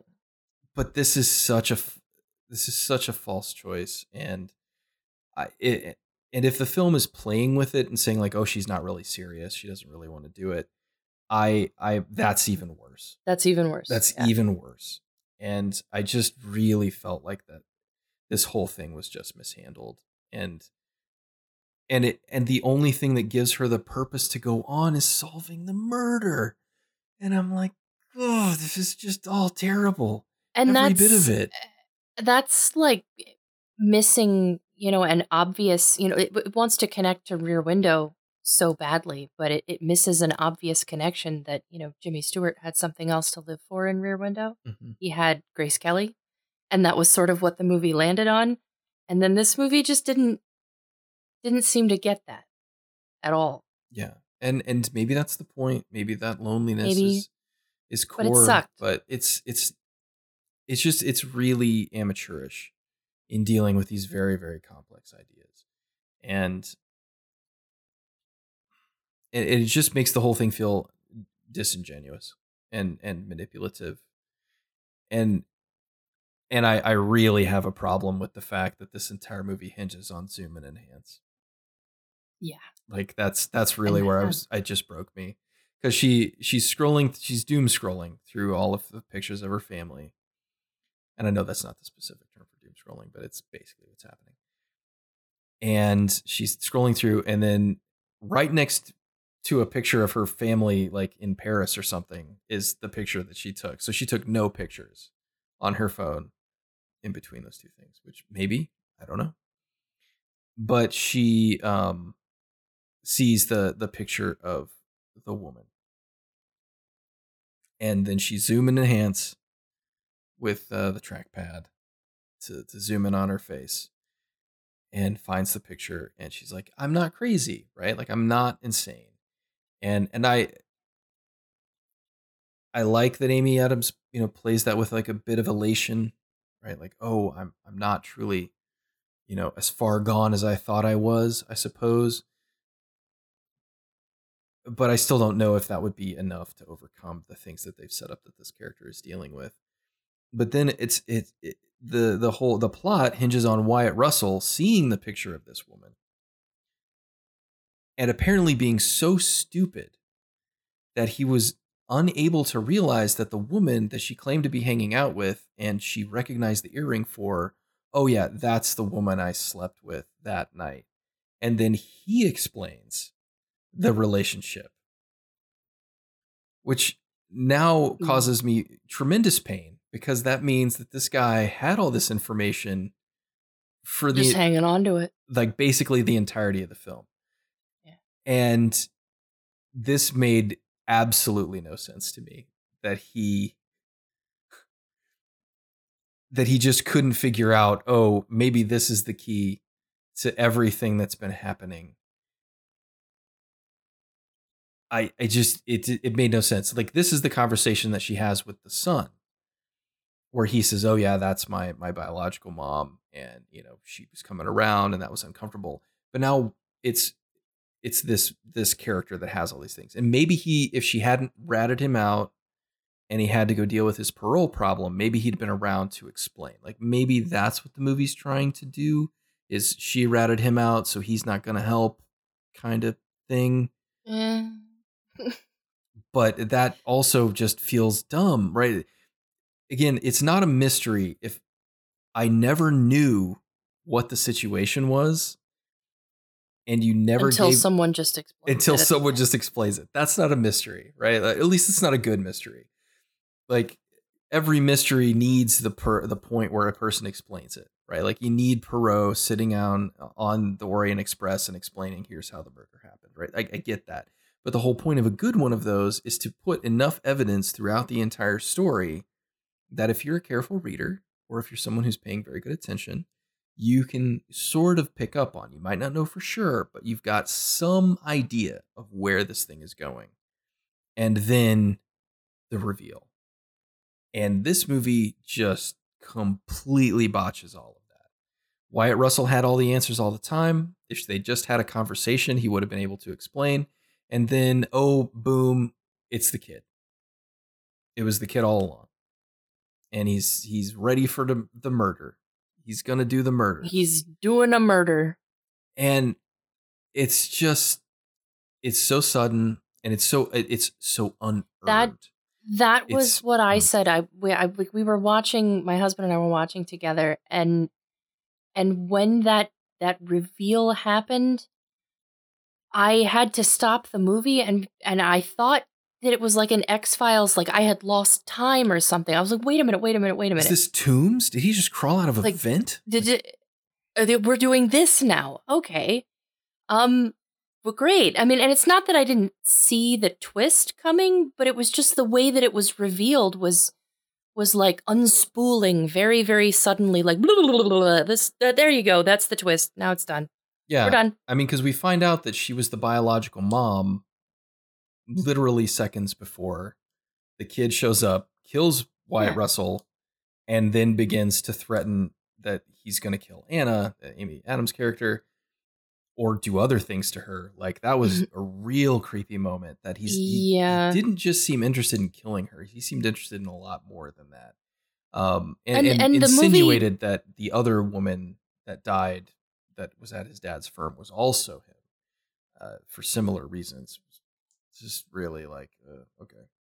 Mm, yeah Uh, and that i mean that's fine you know have the the creepy kid that's that's okay um but uh, i don't know it just the whole reveal because it was so fast you know even the the creepier aspects you know, none of that was developed with the character so when it happens when he he talks about you know possibly wanting to to do horrible things to her it just doesn't we're not able to really process that as an audience it doesn't mean anything to us Right. And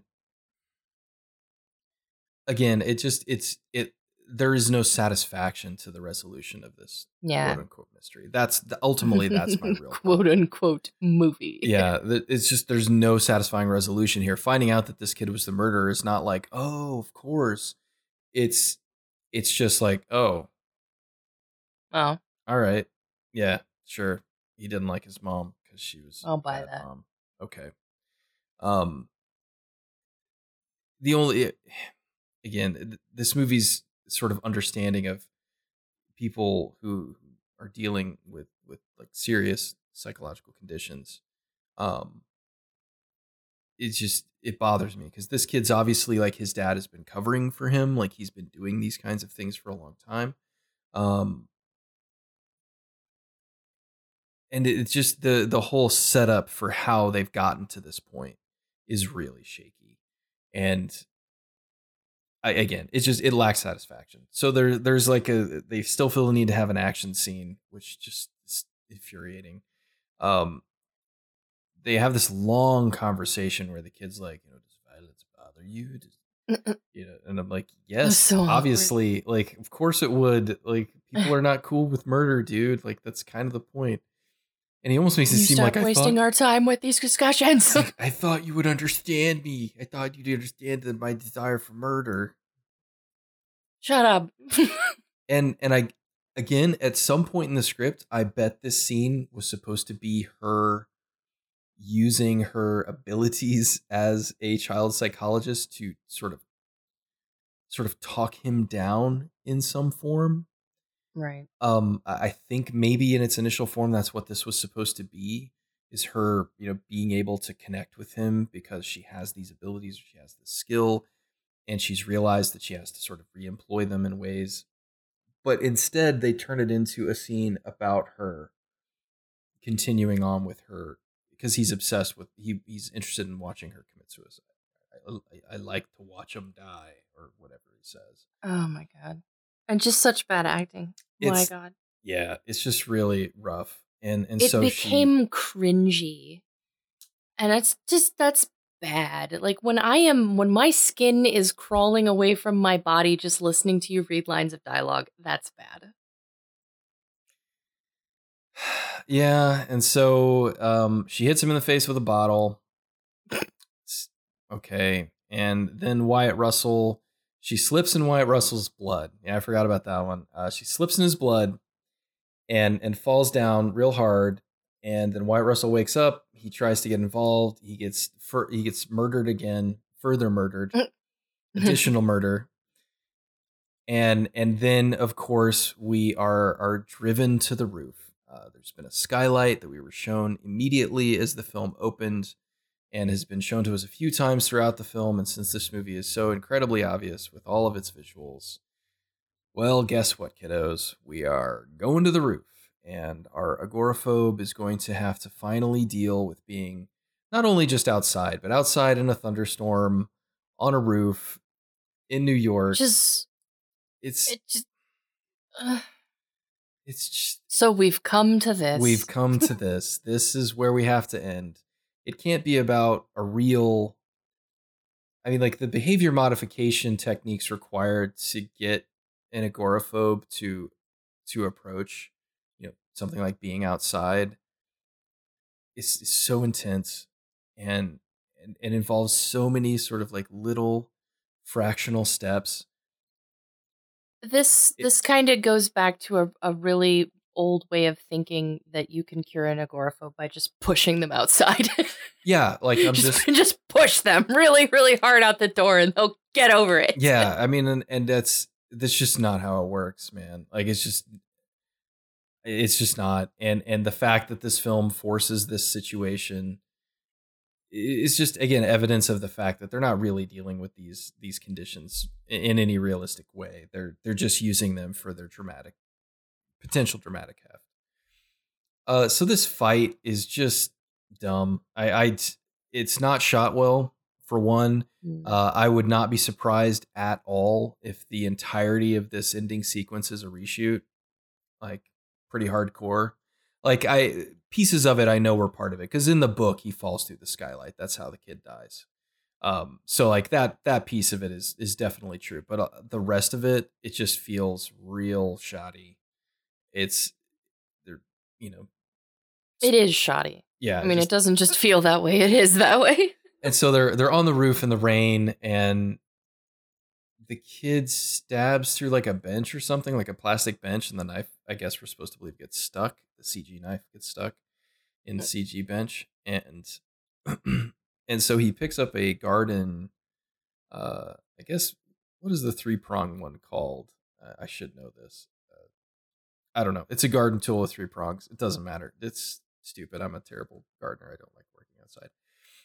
Um, and and he grabs one of those and then stabs her through the face. And Which was just a really sudden, gory move. Move, and I didn't understand why the movie did that. yeah, I mean, it was like, why now? the the movie plays with gore throughout. Like there are little moments of like blood splatters and the bloody hand on the window, but yeah, like it, it it almost feels like a it almost feels like a plea to the audience, right? Like like a mm-hmm. hey, isn't this exciting? Was wasn't Look, that ex- stabbed her in the face. oh my god right? You know? And it's just it comes off as hackneyed and and and really unnecessary. I, I don't know. It's it's it's a it's just weak. The the entire like third act of this film is just incredibly weak. The mystery is unsatisfying. How they resolve it is unsatisfying. You know it's just it it, it feels like miscalculation after miscalculation. Yeah. and and it sounds like miscalculations in the source material as well.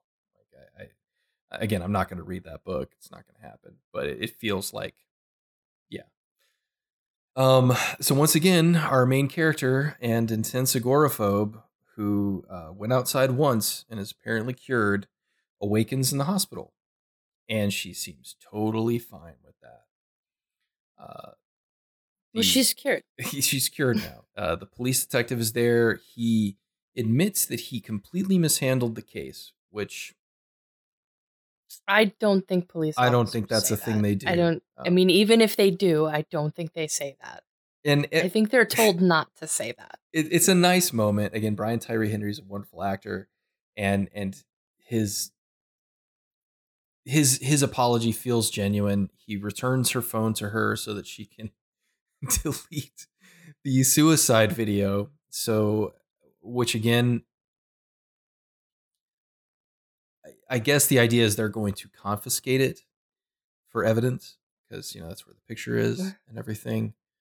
Um, And then everyone would know. everyone would know that she was thinking of killing herself. And but like, what difference would that make? That was my question, right? Like this woman- People can kind of tell by looking at her that she's on the edge. You know, I don't think it'd be a big shock if she killed herself. yeah, nobody's nobody's going to question that one. Uh, yeah, it's just it was a real weird moment, and you could tell it was just sort of a contrived moment so that she could have this connection with the police officer, where he's like, "Hey, I, I you know, I, I understand, and I, I got here."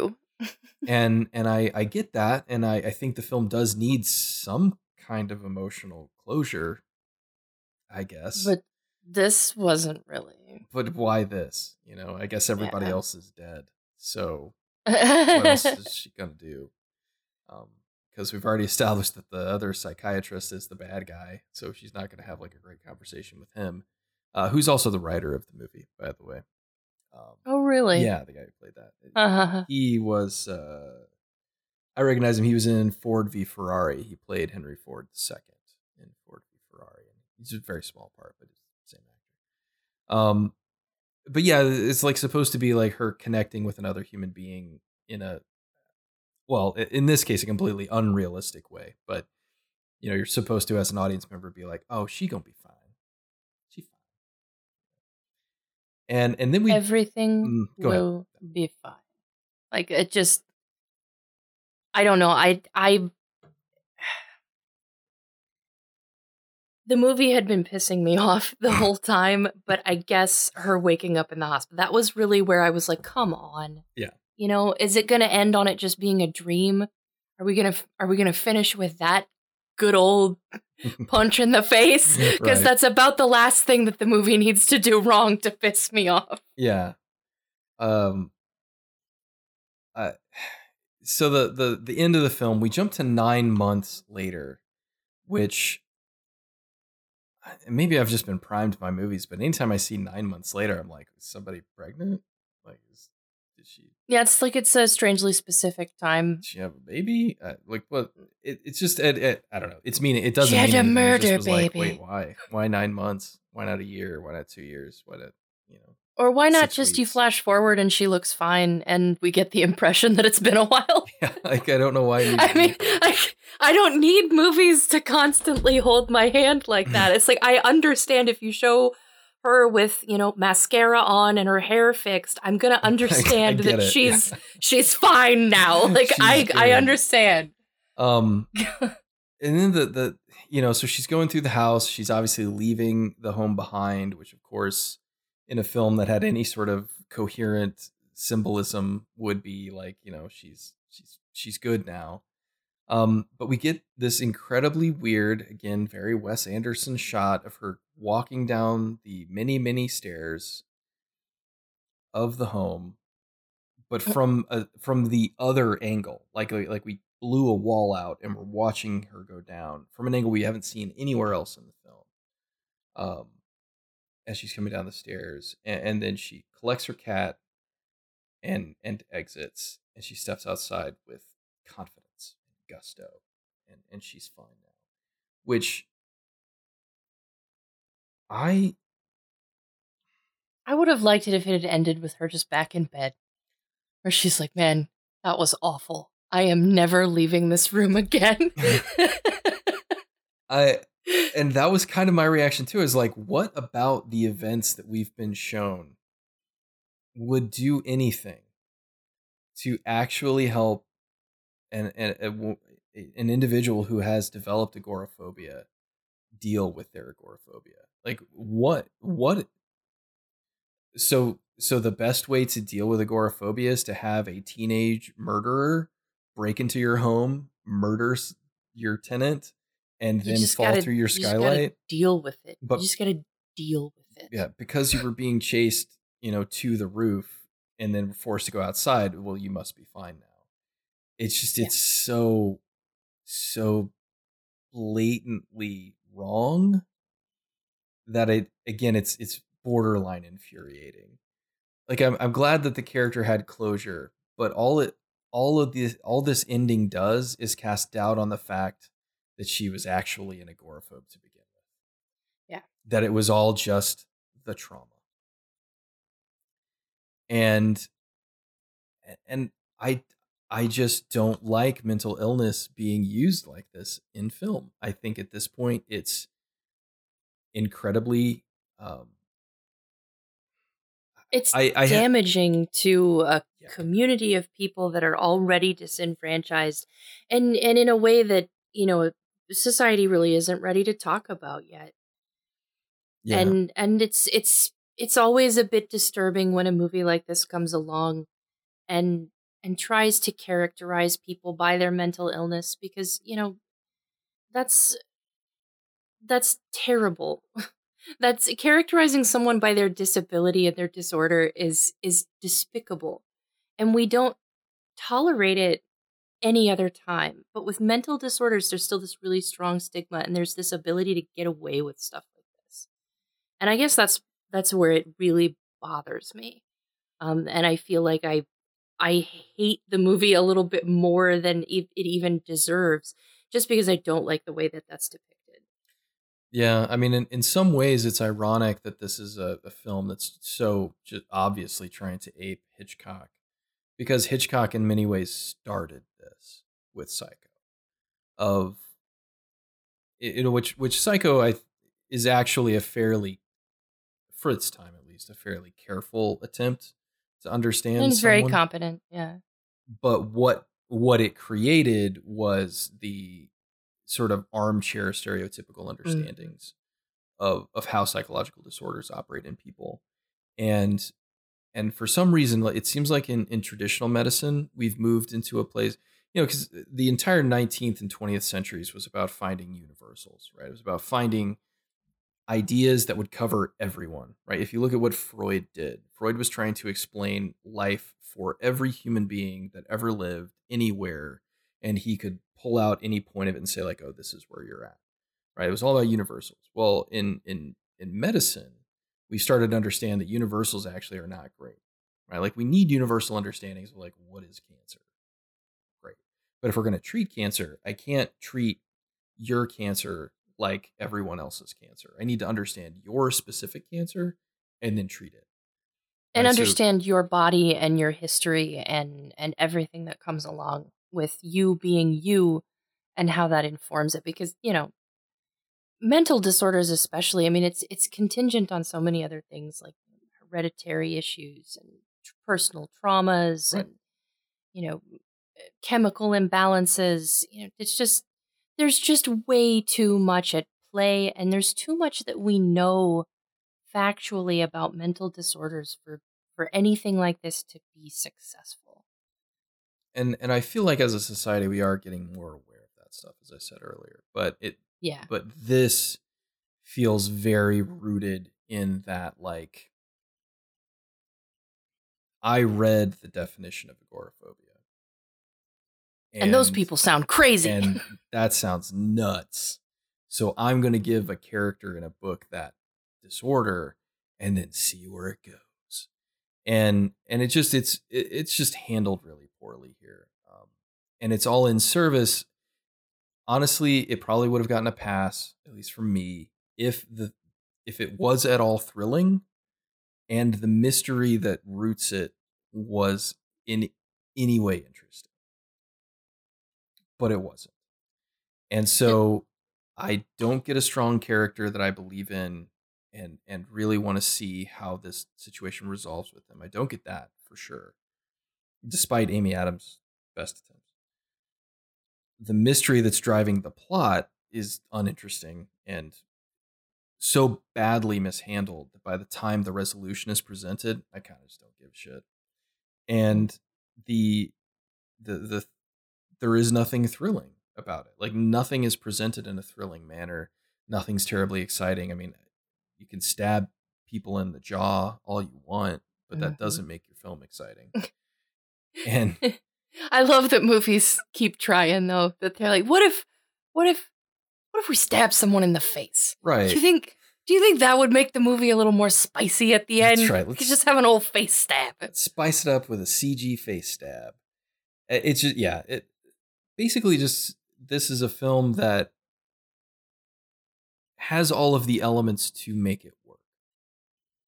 Like it's it's got all of the pieces in place to make it a fairly palatable one of these. And and much like Army of the Dead, it just drops the ball in the final, you know, the final run. It just can't get there. And and obviously the studio knew. Nobody was fighting for this movie right? Nobody at the studio was like we got to get this out there for the kids right? Nobody was doing that. and and so once again we find that in the netflix dumping ground it's you know you put amy adams face on it you say gary oldman's in it it's it's going to get enough eyeballs that people are going to at least you know give it a shot. And in this case, it's just it's really disappointing, right? Because there's there's potential here for a deep examination of something like this psychological condition and how it might create an environment where a person is hypersensitive to things or maybe sees more than is there or you know is is struggling to sort of even understand what I think it would have been interesting to get more context from Amy Adams and how she was interpreting the things that she was seeing in these other windows. Right? Not that she's Yeah. just, not just that she's watching, but what is she understanding based on what she's watching? Well, yeah, because that's like you you brought up before. That's what we got from Jimmy Stewart. We Mhm. got his take on the neighborhood, and we don't we don't get that from her because she doesn't say much. No. It feels very disconnected, right? It it never feels like Amy Adams was actually looking out that window. Right? She she was told look out a window and see and be pensive. And then the director put a shot on the other side of that, the reverse shot of that, where it's like, oh, here's these people eating dinner, you know. But there's never, and possibly the agoraphobia became a complication because in the film, you know, Grace Kelly comes over to bring Jimmy Stewart a sandwich or something, and he gets a few minutes to jaw jack with her about what he's seen. Um, but I mean, she's got a phone. Pick up a phone, call somebody. I mean, there would have been ways for the character to express additional and it just It felt like they wanted to do that with the therapist character as best they could, Sure. but there just wasn't enough time. I mean that that character was was barely was barely there, so it it, it just didn't it didn't work. yeah. There's there's ironically there's not enough people in this for the character to to express the things that they're thinking and feeling. Yeah. Um, I I guess there are a couple conversations with the dead husband where you know he's trying to soften her interpretation of things that she's seeing, but either there need to be more of those or or you know some other way to do it. But. Yeah. Well, all right. I I I don't know if I have much more to say about this one. In, in all honesty, it's it's a movie that I will literally forget the moment that we're done recording this and never think of again, uh, as it should be, because it's it seems like the the people making it sort of had a similar attitude. but uh, um I don't yeah. know. just forgettable and weirdly well cast for a movie that is so forgettable. And I guess that's what's kind of amazing me about Netflix right now. It's that they're they're harvesting talent, but the output is weird. Like these are talented actors, some of them are even talented directors, but Mhm. what are they doing? What what are they doing? Well, it's like it's almost like Hollywood is has re-tiered itself because at one time, I mean, and it's I guess it's always really been this way, but but at one time, Hollywood, you know, all Hollywood films, not all, but most, you know, they were called you know Hollywood studio films because they had a certain budget, they had certain expectations placed on them. You know, theoretically, you had all these studio executives who were managing those projects to make sure that they were maximally successful. Then you had like your mid-tier studios, you know, your Dimension, who were were a little bit more free and loose. I guess you know Jason Blum and Blumhouse would kind of o- occupy this space where they're lower budget, you know, quick moving, you know, more worried about quantity over individual quality you know, your sort of B tier, and then you've got you know your you're on down the the C and the D tier where you know you get your cosmic sense down there and like the, the, you know, the Z tier shit. And but it seems like in inside of Hollywood now, they've tiered themselves where there's like your your AAA Hollywood blockbuster destined for success, but then there's no longer like a double A or an A. It's just like either you're AAA or you're like fucking C and and it seems like these really talented folks just because they're part of that system and they they need work and i'm sure they want work they're taking like the lower range Drek, but because it still has that hollywood sort of label on it it's just keep it, they keep making it. But yet the the quality control's not there. It feels a little bit like the 70s i guess. That's kind of what the 70s were. It was just the wild west man. Like they were just making movies constantly and the vast just making shit up. and they were just they just weren't good. The problem is, I mean, for me, and this is, this is like an entirely different podcast conversation, um, is just there's just n- we need more original scripts. Yeah. in Hollywood, not not adaptations. Adaptations are fine. Some of my favorite films are adaptations. I, I get it. But, But, I've seen a lot of them. yeah, and and frankly, like Hollywood is getting worse at adapting stuff. They're like really bad at it. Um, because it's all about speed. I mean, they want to do it quickly and they want to get it out to people as as fast as they possibly can. And you know, the quality is clearly suffering. Yeah, I mean, I I don't know. I don't know. I, I guess we can sort of shift into our, our one thing segment, but uh, I don't know if there's just one thing that would fix this movie. I mean, for me, first and foremost, this is a movie that to me is just going to live and die on its characters. We needed to spend, ironically enough, we needed to spend more time with Anna, and not Anna in her hallucinogenic. Drunk, floating around in a bathrobe. Like we needed to see her be a person. Right, like an actual person who is not drunk constantly. And and that's another, you know, criticism of the way that mental illness is is handled in the movie and mental disorders are handled. It's that it shows them as not complete people with hobbies and interests and and things outside of their own, you know, anxieties and disorders and obsessions. And that's really unfair. Yeah, I mean, and I get it. I, I know that's why uh, the agoraphobia was the perfect, you know, sort of vehicle for this because they could be like, well, she wouldn't have any friends. She's always alone. And I'm like, yeah, I get that, but That's not even necessarily true. Yeah, and no. it's also not even really explained that well in the movie. right. The, and maybe that's really it. Is the film lacks meaningful exposition, Yeah. right? Like there is exposition, definitely, but it's the vast majority of it is not meaningful to a better understanding of our central character and, and how she's going to go through this change and why she needs to go through this change. She goes through change, but it's unearned and unjustified change. And it that just leaves a real bad taste in the mouth. Even if the mystery had sucked, if I really loved Anna and and and you know cared about her situation, I think this movie could. But I, I don't.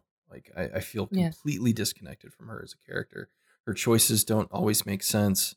Her her reasoning for things doesn't make sense. It's well, we're not really eh, we're not really given any sort of look at her reasoning for doing anything.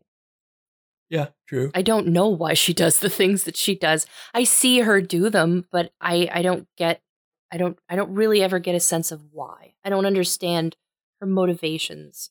And and the you know the family tragedy sure, but that only goes so far. Again, it's that characterization by trauma. I just I just hate it. yeah it's it's weak and so for me that's that's really it it's just more meaningful time with anna you know even just i mean even if it's just her watching movies we get a couple of scenes of her like mouthing lines while she's drunk and and falling asleep but you know give me more moments where she's you know looking through her film collection because you know it's just in many ways it's just as terrible as defining a person through trauma but if i can see what you love and the things that you care about then that will help me understand so maybe some more of that. I, really don't know. Because like I said, we spent a lot of time with Anna, but it still feels like it's it's not meaningful time. So that's mine. I don't know. What did you think? What was I- something we could do? I initially was so put off by the rear window references, but Mm. then as the film carried on, I realized that uh, I think it should have borrowed more from Rear Window, um, especially with the the development of her obsession um, with with watching people. If you're if you're going to make that sort of the centerpiece of your film, is that your main character is, is a, a shut in people watcher then I I need to see more of that thought process. But mostly I didn't really get that impression. I didn't really get the sense that she was watching the neighbors or or that you know if it weren't for the conceit of the movie that she would even be the type of person to look out her window because mostly she seems like she's lying on the couch popping pills and drinking. So I guess I just I didn't really understand that. And I, I would have liked if they had developed that aspect. And, you know, fuck it. Why not lean into the Hitchcock thing? You know? It's why M. Night Shyamalan has a career. Just do it. Yeah. Fuck it. There's nothing wrong with that. I mean, again, it, it's a hard template to pull off, but you can do it. I mean, if you're already going to waste time with the rear window references in the beginning and and go to all that trouble to set it up to be like rear window, why would you not include some of the the most key development of the plot from rear window like i guess that's just what i don't get Yeah. i feel like that would have been such a simple thing and it could have it could have at least made the movie a little more watchable and i think it could have provided some of those character moments which is you know kind of what you were wanting out of it Yeah, I, I think that would dovetail very, very nicely. And I, I yeah, I, I this just this is a film where it just needed more. But I, I think unfortunately what is here is is just in some cases borderline offensive. Mhm. I mean, it just gets real close. Um, I appreciate that the film is is trying to deal with these issues at all, and that's good. But when it's dealt with in such a schlocky manner, I I think we've it's time for us to move past these sort of really basic understandings of how these these things work with humans.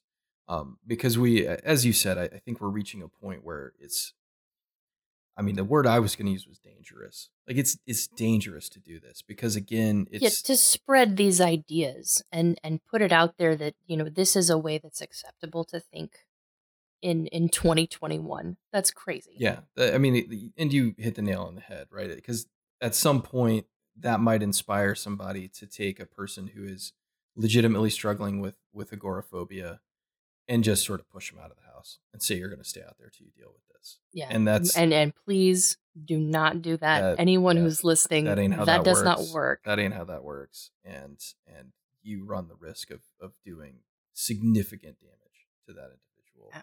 Um, eh, so yeah i mean that kind of stuff i at one point um that kind of I, those kind of ideas were more tolerable um and i'm not going to say that most people won't still find them tolerable but i'm i've gotten to the point now where i'm i, I kind of just wince and say man like this mm, Should not have done that. yeah, I would not have done that. And and that's fine. I mean, it's again the film is from what I can tell that's that's how the book works too, you know.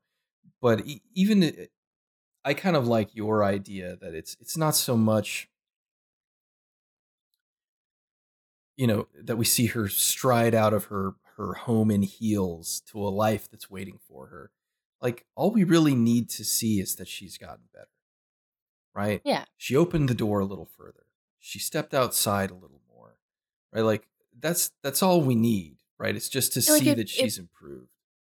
It would have meant so much more instead of the big sweeping scene if, you know, we had that had some sort of cut to a place that's not inside the mansion. That's, you know, a grocery store or a shopping mall or a city street. And we just see her going about her day, her business, just living her life. That would be all we need to see. And then we'd know that she's she is she is better. But yeah, that that just felt so forced and just so over the top and just just unnecessary. Yeah, even her physical performance in that last scene, like when she's walking through the house, it's just it's so cha- radically changed. And I know it's supposed to be nine months later, so obviously additional work has been done. It's not like it was that singular event that that has has helped her, but that's what the film is showing us, right? We don't see that Yeah. nine months of work to truly, you know, sort of heal and reconcile and, and move forward. We see oh, I was in hospital bed and uh, you know I got stabbed in the face with a garden tool, and now I'm fine. I'm good, right? Like All you know, better. I'm, I'm I'm fixed. And again, it's the language of movies. I guess we should expect it, but uh, it's it's getting harder to accept. Um, in in modern film, uh, this kind of just kind of lazy, sloppy handling of this stuff. Um, especially when there is there is other media out there that is trying to do you know more significant work with showing you know somebody truly dealing with and, and moving through mental illness in positive ways so I, I hate to harp on that so much but it, it really is something that has started to bug me and, and this film hundred percent did it over and over again. Um, Yeah. it just pulled out all Well, and the it's- stops, you know.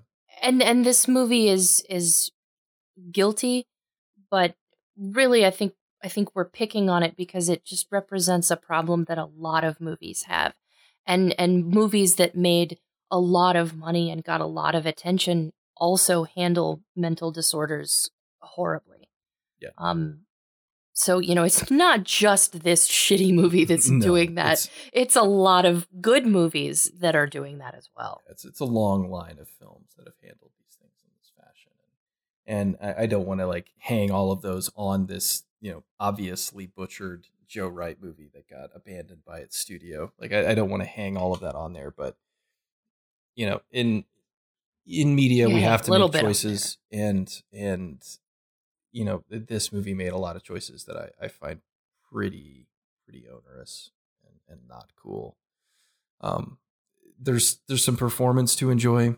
You know, I, I will say that here, Amy Adams is is is doing excellent work, um, as always. Like she's she's become pretty easily one of our most reliable actors. I, I think you know she's she all american girl turned all american lady i mean she's right. I mean, she's certainly just come a long way from Enchanted, uh, and that's Yeah. that's good.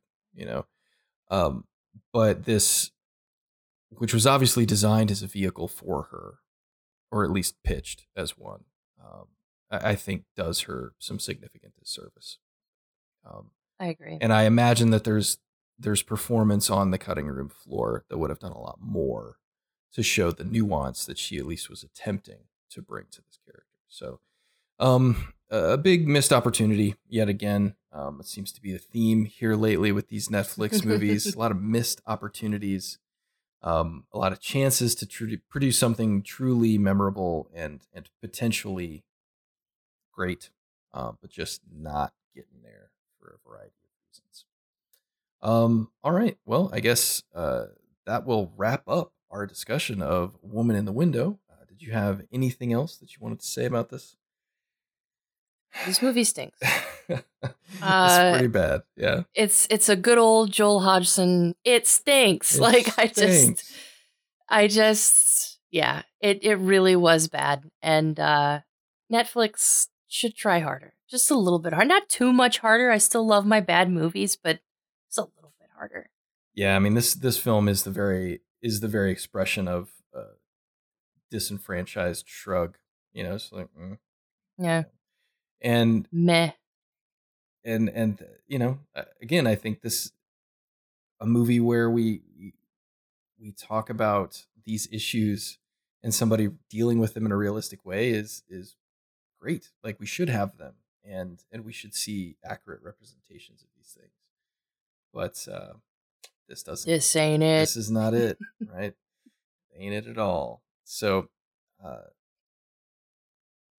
I guess that'll that'll wrap it up. I, again, I, I don't have anything else to say. I'm just I'm, I'm sitting here in my seat, just shrugging. Just my my shoulders are just going up and going down. Just well that was that movie yeah, yeah, time to be hitting the old dusty trail, I guess. Uh, we'll be seeing ya we're gonna be uh gonna be flipping over to a different streaming service next. I, don't know. um yeah just just real unfortunate given the the pedigree of of pretty much everybody involved uh kind of would have expected more except for maybe wyatt russell but if this ends up being one of the last movies that scott rudin ever gets to produce then that seems appropriate yeah, Yeah. that works for me take that scott rudin let this be your swan song piece of shit ah, uh yeah that feels good. yeah, that's good. That's a good time. I mean, everybody enjoys that.